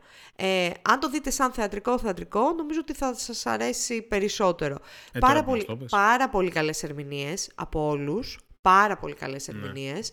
Ένα κομμάτι της αφροαμερικα- αφροαμερικάνικης κουλτούρας, το οποίο δεν είναι πάρα πολύ γνωστό στο ευρύ κοινό, ειδικά σε εμάς στην Ευρώπη. Ναι. Ε, πάρα πολύ καλή Viola Davis, πάρα πολύ καλός Chadwick Boseman. Ε, εξαιρετικές δραματικές, ας πούμε, ερμηνείες. Ε, σίγουρα την προτείνω, αν σας ενδιαφέρει το συγκεκριμένο κομμάτι. Ε, έχει πάρα πολύ ενδιαφέρον. Ε, δεν, απλά είναι, δείτε το ξαναλέω σαν θεατρικό. Περισσότερο σαν θεατρικό και όχι σαν ταινία, ταινία, ταινία, ταινία. Ε, αυτά. Εσύ τι είδες μετά; Είδε... Α, το Ad Astra. Πολύ ωραία είχα- ταινία ήταν. Όχι. Oh, οκ. Δεν σου άρεσε; το είχα στο watchlist πάρα πολύ καιρό. Ε, και Ταινία του είδα 19, ότι- να πούμε. Ναι, ναι, ναι. Μμμ. Ε, δεν μπορώ να πω ότι ξετρελάθηκα. Δεν του Ε, άρεσε, παιδιά. Τέτοιου είδους ταινίες μου αρέσουν, αλλά για κάποιο λόγο το story μου φάνηκε πάρα πολύ. Βαρετό. Ναι. Ίσως να είναι και ο Brad Pitt ο οποίος ήταν και λίγο βαρετό. Ήταν σαν να βαριέτησε Αισθάνομαι, αυτή ρε την ταινία. γαμώτο, ότι αυτή την ταινία την έχω δει σε πολλές άλλες ταινίες. Δηλαδή, Ναι, είναι, είναι λίγο δεν έφερε κάτι tropey. νέο. είναι λίγο Νομίζω. τρόποι σε Ναι. φάση πρέπει να κάνεις αυτό γιατί ο κόσμος θέλει να πεθάνει και πρέπει να πας σε ένα Και και αυτό το, το pattern με τον πατέρα του, που είναι, Ναι, που ναι. θυμίζει λίγο contact. Και δεν ξέρω, δεν ξέρω. Δεν ξέρω. Καλά, πολλά. ε, Και το Interstellar έχει τέτοιες, σκηνές, τέτοιες Ναι. φάσεις. ναι, πατέρας, μπράβο, μπράβο, κόρη μπράβο, κτλ. μπράβο, μπράβο. Ναι, ναι. Ε, δεν ξετρελάθηκα και μάλιστα είναι από τις ταινίες που είμαι σίγουρος ότι θα ξεχάσω σε ένα μήνα. ίσως και Ω, λιγότερο. Θεέ μου, τι Εντάξει, είπες. και δεν είμαι από αυτούς που θα δω το σκορ IMDb και θα πω, ξέρω εγώ, αλλά Ναι, θα πω ούτε εγώ. ότι 6,5 στα 10 Του δεν μου φαίνεται ταιριάζει. απίστευτα μακριά από Οκ. αυτό που θα του βάζα εγώ. Οκ, δηλαδή, οκ, εντάξει, αν δεν του βάζα ένα 7 γιατί είμαι καλός. οκ. Αλλά, ε, ναι, δεν ξέρω. Ίσως, ίσως το περίμενα διαφορετικά. Δεν είχα ακούσει τίποτα για την ταινία. Απλά ήξερα ότι υπάρχει αυτή η ταινία και θέλω να τη δω γιατί είχε- ήταν space movie, ας πούμε. Αλλά... Οκ, οκ, οκ. Τα ακούω. Και κάπως ξενέρωσα και στο- και με το τέλος. Δεν ξέρω. Κάπως, κάτι Ούτε δεν- καν το θυμάμαι το τέλος. Που Ε, μάλλον είδες. έχει να πει ναι για την ταινία αυτό. Αλλά θυμάμαι ότι Ε. την είχα δει στο αεροπλάνο και μου άρεσε. Εντάξει. Εντάξει, για ταινία Οκ. αεροπλάνου καλή είναι. Για ταινία Δηλαδή, αεροπλάνου. Ναι. περνάει Λοιπόν, ο δε, κάτι το οποίο δεν είχα, δεν σου είπα, δεν ξέρω αν σου το είπα αυτό. Π- Είχα το πρώτο μου IMAX experience. Στο Λονδίνο πήγα στο BFI το IMAX Theater, Οκ, και τι είδες εκεί; το οποίο δεν είχα ξαναπάει, δεν ήξερα τι να περιμένω. Περίμενα απλά εγώ μια, μια μεγάλη οθόνη. Δεν περίμενα αυτό το οποίο είδα. στο... Οκ. Ήταν ένα, ένα τεράστιο Να πράγμα. Δεν υποθέσω ότι ξέρω... είδες τον John Wick εκεί. Ναι, είδα το John Wick 4, ρε γαμότο, γαμότο, έπρεπε να, να Εγώ δω έχω κάτι δει- άλλο. Εγώ Αλλά δεν είδα είχε κάτι άλλο. Είχα δει στο εξωτερικό, θυμάμαι, το John Wick 3 όταν είχε βγει σε I- IMAX, αν δεν κάνω λάθος. Ρε εσύ ήτανε, εντάξει, εν- είναι φανταστικό θέατρο το συγκεκριμένο, φανταστική αίθουσα. Δηλαδή είναι μια, εν- μια τεράστια οθόνη, είναι πολύ ωραία βαλμένα τα καθίσματα, έχει φανταστικό Ναι. ήχο κλπ. Λίγο σαν μου φαίνεται ότι χαράμισα την, Για, Την- το, για, το, όχι, για ρε, τον γιατί, John αφού, Wick ας πούμε. Αφού είναι action movie, δηλαδή αν εκεί δεν δεις ταινία action... Εντάξει, συγκρίνεις τώρα να δεις το Wick εκεί ή να Τι δεις θα ας πούμε βλέπεις; κάποιο... Το Dune. Star Wars. Το, Το Dune. Dune. Ε, ναι, οκ, εντάξει. εντάξει. Όταν βγει το Dune το Part 2, πάνε εκεί και δες το. Εντάξει, θα ήταν πολύ ωραίο. Πολύ ωραίο. Α, άξιζε 100% δεν το συζητάω, δεν το μετανιώσω καθόλου. Σαν εμπειρία ήταν πολύ ωραίο. Ε, και σαν ήταν φοβερά άνετο, εντάξει, δεν κάνουν τέτοιο. Η ταινία δεν μ' άρεσε όμως, ρε παιδί δεν μου. σ' άρεσε. Δηλαδή, Έλα ρε εσύ. Το δεν σ' είδες; άρεσε γιατί. Όχι, δεν θέλω να Δεν το το δω, είδες. γιατί έχω δει όλα τα προηγούμενα. Άλλη μία ίδια ταινία, ρε γαμωτό. Δηλαδή, Α, ε, μα δεν πηγαίνεις με αυτό το σκεπτικό, ότι είναι μια άλλη ταινία. δεν περιμένεις να ξέρω. δεις; Τέσσερις ταινίες John Wick είναι πάρα πολλές ταινίες John Wick. Εγώ πιστεύω αν με ότι ρωτάς. θα βγάλουν και πέμπτη έτσι πως πάει. Όχι, αποκλείεται. Καλά, εντάξει, κάτι ξέρεις εσύ. Αλλά Όχι, εντάξει, εντάξει, εντάξει. Δεν έχει να κάνει με αυτό. Ε, όσο βγάζει λεφτά, θα βγάζουν Ρε, ταινίες. εσύ, θα βγάλουν άλλη μια ταινία John Wick, αλλά θα έχει γυναίκα τέτοιο. Θα τον Οκ. έχει ξύπνησα τη Σύρη, ό,τι να είναι. Θα έχει γυναίκα πρωταγωνιστρία, είμαι 100% σίγουρη. 100% Μμμ. σίγουρη. Τέλος πάντων, δεν μ' άρεσε πάρα πολύ. Ε, με κούρασε όπως με κουράζει το John Wick. Δηλαδή, είναι τρεις ταινίες, τίγκα στο ξύλο. Ε, ε, πώς, με Ναι. Ξύλο πόσους και δημιουργικούς πιστολίδι. τρόπους ας πούμε να σκοτώνεις κόσμο ρε παιδί μου εντάξει δηλαδή πόσο ναι, δεν ήταν πάρα πολύ ενδιαφέρον όλο αυτό. Οκ, ήταν τα ενδιαφέρον ακούω. γιατί το βλέπα σε IMAX και ήταν Ναι, ναι, ναι. τεράστιο κλπ. Φανταστικό, οκ. Τέλος πάντων, δεν μ' άρεσε πάρα πολύ το John Wick. Και θέλω τώρα να μου πεις, Ναι, να σου πω. βασικά όχι, θα τελειώσουμε με τις ταινίες και μετά θα πούμε μαζί για τις σειρές. Α, μάλιστα. Γιατί είδες το Succession το οποίο με ενδιαφέρει. Λοιπόν, ε, εγώ, α, είδα, ε, γυρνώντας λοιπόν, πηγαίνοντας με το αεροπλάνο, είδα το Ma Rainey's Black Bottom. Γυρνώντας με το Ναι. αεροπλάνο, είδα Μμμ. το All Quiet on the Western, in the Α, Western και εγώ θέλω να Front. το δω αυτό. Το οποίο είχα συζητήσει με κόσμο που το είχε δει και ήταν σε φάση εντάξει, είναι καλό, αλλά όχι πάρα πολύ καλό και αυτό και δεν είναι, δεν με, ας πούμε, ε, τόσο, δεν με έπιασε τόσο πολύ κλπ. Ναι. Και το βλέπω μέσα στο αεροπλάνο και πιάνει την ψυχή μου. Τι λέει. Μιλάμε, είναι τρεις, τρεις ώρες ατόφιου τρόμου. Τρόμου ώρες είναι η του, ταινία. του, του, του πολέμου, ρε παιδί μου. Ξέρεις, ώρες καταστροφής, ε, ψυχολογικού βάρους. Είναι νομίζω Wow. κοντά τρεις ώρες. Ε, για μένα ήταν πάρα πολύ καλογυρισμένη. Ε, έχει να κάνει, ξέρεις, με το Πρώτο Παγκόσμιο Πόλεμο και το πόλεμο στα Ναι, ναι. χαρακόμματα στην Ναι, ουσία, ναι. στο, στο Σόμου, στη Γαλλία. Πάρα πολύ καλογυρισμένη, αλλά ρε φίλε, ήμουν ένα κουρέλι. Στο τέλος της ταινίας ήμουν ένα κουρέλι. Αφού η διπλανή μου, επειδή το βλέπα στο iPad και καθόμουν στη μέση. Σε κάποιες, σε κάποιες ε, σκηνές την άκουγα, ότι- από τα ακουστικά την άκουγα ότι έκανε gasp και η ίδια. Δηλαδή, ήταν Α, σε φάση- έβλεπε... Έβλεπε Α. κάποιες σκηνές. Ήταν πολύ σκληρές οι σκηνές. Πολύ σκληρές. Ω. Δηλαδή, αν για μένα μία από τις πιο σκληρές σκηνές που έχω δει, ε, που απο- αποδεικνύει, ας πούμε, έτσι, μου δείχνει πάρα πολύ έντονα τη φρίκη του πολέμου, είναι η αρχική σκηνή στο στρατιώτη Ράιαν, Α, ναι. που πάντα με πιάνει. ναι, ναι. Αυτή η ταινία, από αρχή μέχρι τέλους, ήταν πολύ χειρότερη από αυτή τη Oh, σκηνή. shit. Πολύ χειρότερη. Δηλαδή, ήταν πολύ... Έδειχνε τελείως ξεκάθαρα τα πράγματα. Ε, Τώρα είμαι και περίεργος. Κοίτα, είναι, ε, για μένα ήταν μια ωραία ταινία. Δηλαδή, ε, άξιζε νομίζω. Άξιζε, να σου Όσκαρ πω δεν πήρε κάτι, αυτή; περισσότερο από το 1917. Δηλαδή, μου άρεσε περισσότερο Μμ. από το 1917. Το οποίο και Είχε τώρα το περισσότερα είδα, χρειάστηκε πράγματα να το δω. να πει. Ε, ε, Ε, μου φαίνεται το 1917 το, το πρώτο του marketing point ήταν το μονόπλανο. Ε, αλλά- ναι, ρε παιδί μου, εντάξει. Ήτανε, δεν ξέρω, οι ερμηνείες ήταν πολύ καλές. Το γεγονός ότι ήταν στα γερμανικά, ήταν από τη γερμανική πλευρά, ήταν πολύ ε, ενδιαφέρον. Ε, Ελπίζω, ελπίζω εδώ freaky, στο freaky, Netflix freaky, freaky. που έχω να υπάρχουν αγγλικοί υπότιτλοι.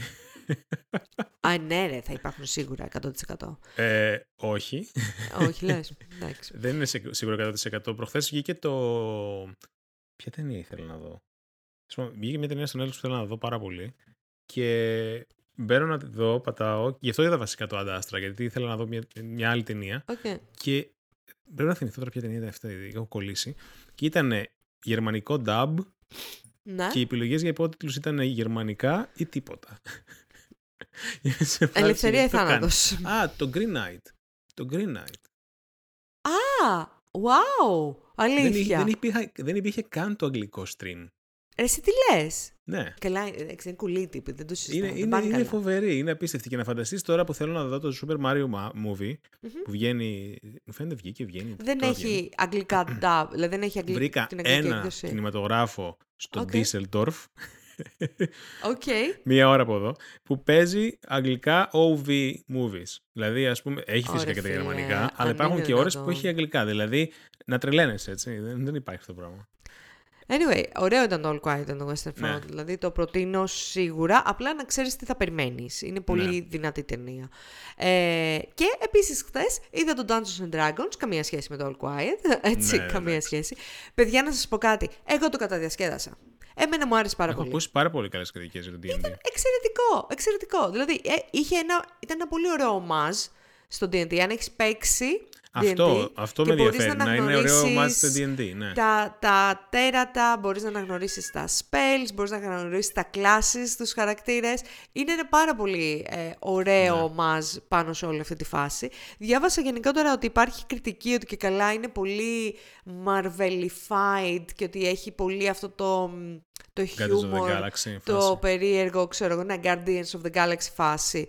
Το Ναι. οποίο, παιδιά, έχετε παίξει ποτέ D&D. Δεν ξέρω τι D&D έχετε παίξει. Στο D&D πέφτουν τα περισσότερα γέλια ever, ας πούμε. Δηλαδή, με τι πάρτι ακριβώς παίζετε D&D, το που δεν γελάτε και τα παίρνετε όλο σοβαρά; What the Όλα fuck? είναι role play. Πρέπει να είσαι σοβαρός. Ρε να κάνεις εσύ, break character. πραγματικά. Εν τω μεταξύ, είχε και πλάκα γιατί για το δικό μας το πάρτι εδώ πέρα είχε και έναν εχθρό που παραλίγο να μας κάνει wipe μια φορά. Έλα, ρε. ε, οπότε είχε και ενδιαφέρον όλο αυτό. Δεν, μου άρεσαν πάρα πολύ και οι ερμηνείες σε όλη αυτή τη φάση. Δηλαδή δούλευαν πάρα πολύ. Ο Chris Pine σαν Βάρδος, ε, η τέτοια, η Williams πώς τη λένε, σαν Barbarian, ε, ο εκείνος ο τύπος από τον Bridgerton σαν Paladin, ο οποίος πραγματικά έκανε το καλύτερο role playing του Paladin που έχω δει ever. Ήταν full, ξέρω εγώ, φάση σωστός και δεν καταλάβαινε καθόλου την ηρωνία και ήταν τελείως φάση, έλεγε μόνο πολύ σοβαρά πράγματα. Εντάξει, πάρα πολύ καλό. Ε, διασκεδάσαμε πάρα πολύ. Ό,τι έπρεπε ήταν. Δηλαδή, εγώ νο- το βρίσκω μια πολύ, πολύ διασκεδαστική κομμωδία, ειδικά αν σας ενδιαφέρει το D&D. Δείτε το κι εσείς να το συζητήσουμε. Πραγματικά θέλω να Ναι, το... ε, σίγουρα θέλω να το δω. Ε, δηλαδή, μπορεί και να προσπαθήσω να το δω αυτή την άλλη εβδομάδα. Απλά, ξέρεις, το πρόβλημα εδώ πέρα είναι να βρω μια, μια προβολή που να έχει αγγλικά. Ε, μ, οκ, όχι, όχι, και, ήταν, είναι πολύ καλό, το προτείνω. και μετά τις ταινίες, η σειρά που βλέπω αυτή την περίοδο και την έτσι ρουφάω πολύ, πολύ γρήγορα γιατί είναι πάρα πολύ καλή, καλοφτιαγμένη. Ε, Succession. Για πες, τι Το- περίμενα να σ' αρέσει αυτή η σειρά, ρε HBO. Στέλιο. Δεν ξέρω, ούτε εγώ το περίμενα. Οκ. Ε, ο- οπότε, ε, καλά δεν το περίμενα. ναι, Εγώ, ναι, δηλαδή, γιατί καταλαβαίνεις γιατί το λέω.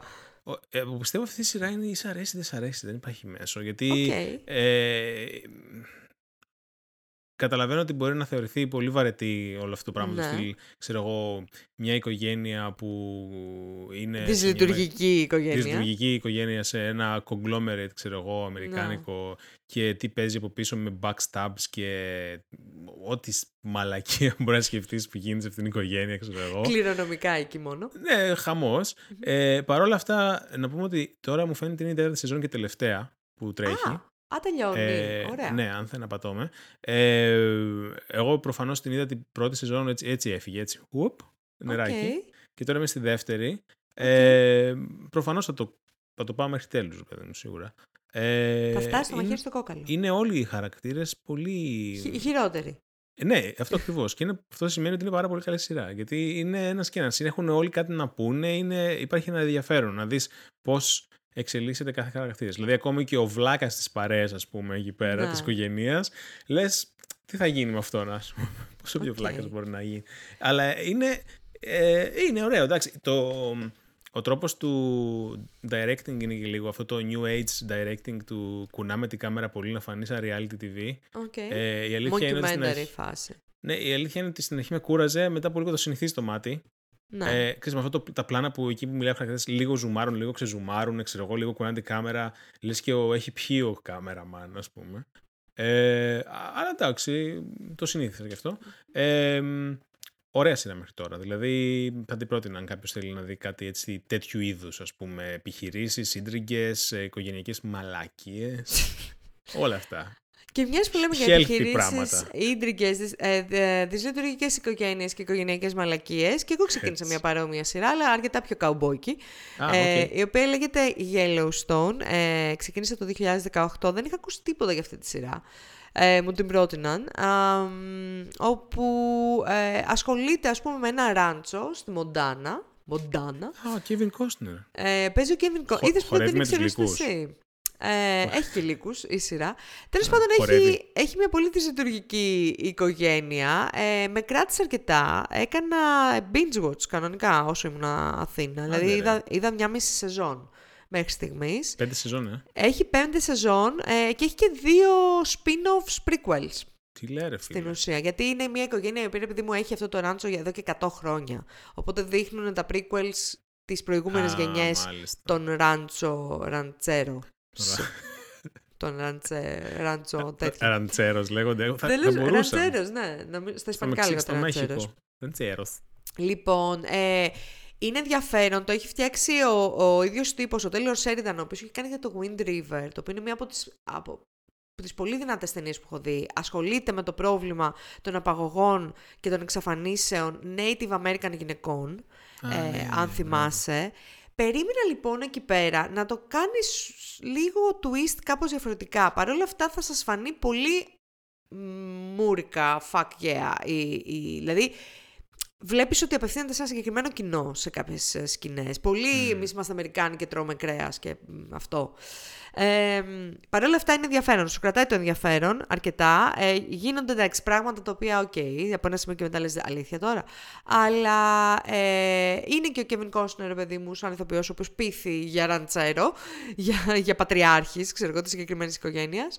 Ε, είναι και η Kelly Reilly, η οποία είναι πάρα πολύ sexy, ε, κάνει την πολύ προβληματισμένη κόρη με mental health problems και τέτοια.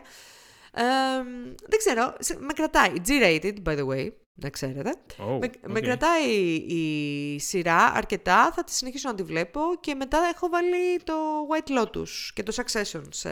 Ναι, και εγώ το White στο- Lotus το στο- έχω μετά το στη Succession, λίστα. γιατί εντάξει. Ακριβώς. Το White Lotus δεν τελείωσε. Δεν Όχι, έχει δεν έχει κλείσει τελειώσει. σαν σειρά. Η τρίτη Οκ. σεζόν έχει ανακοινωθεί και θα, θα, λα- θα λαμβάνει χώρα κατά πάσα πιθανότητα στην Ταϊλάνδη.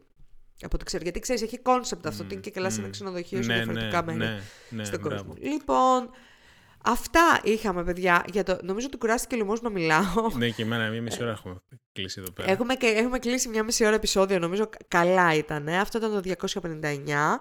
Ε, θα μας βρείτε στο Discord για οτιδήποτε θέλετε να συζητήσουμε. Θα βρείτε το link στα show notes. Ε, εκεί πέρα είμαστε άμεσα διαθέσιμοι. Ευχαριστούμε πάρα πολύ και τα παιδιά στο YouTube που μας Ευχαριστούμε. έκαναν παρέα. Ε, και θα τα πούμε σε δύο εβδομάδες. Σε- Θα τα πούμε σε δύο εβδομάδες. Θα Δεν είναι ξέρω. τρίτη του Α, έχει Πάσχα. Πάσχα. Αναλόγως εσύ, γιατί εγώ δεν έχω πρόβλημα. Μάλλον θα τα πούμε. Τις Οκ. δύο εβδομάδες, ναι. Ε, είμαστε εδώ οπότε, με τις να λαμπάδες. περάσετε καλά το Πάσχα, να ε, ξεκουραστείτε αρκετά, μην φάτε πάρα πολύ αρνί και πάθετε κάτι. Λοιπόν, θα τα πούμε σε δύο εβδομάδες λοιπόν. Γεια σας παιδάκια.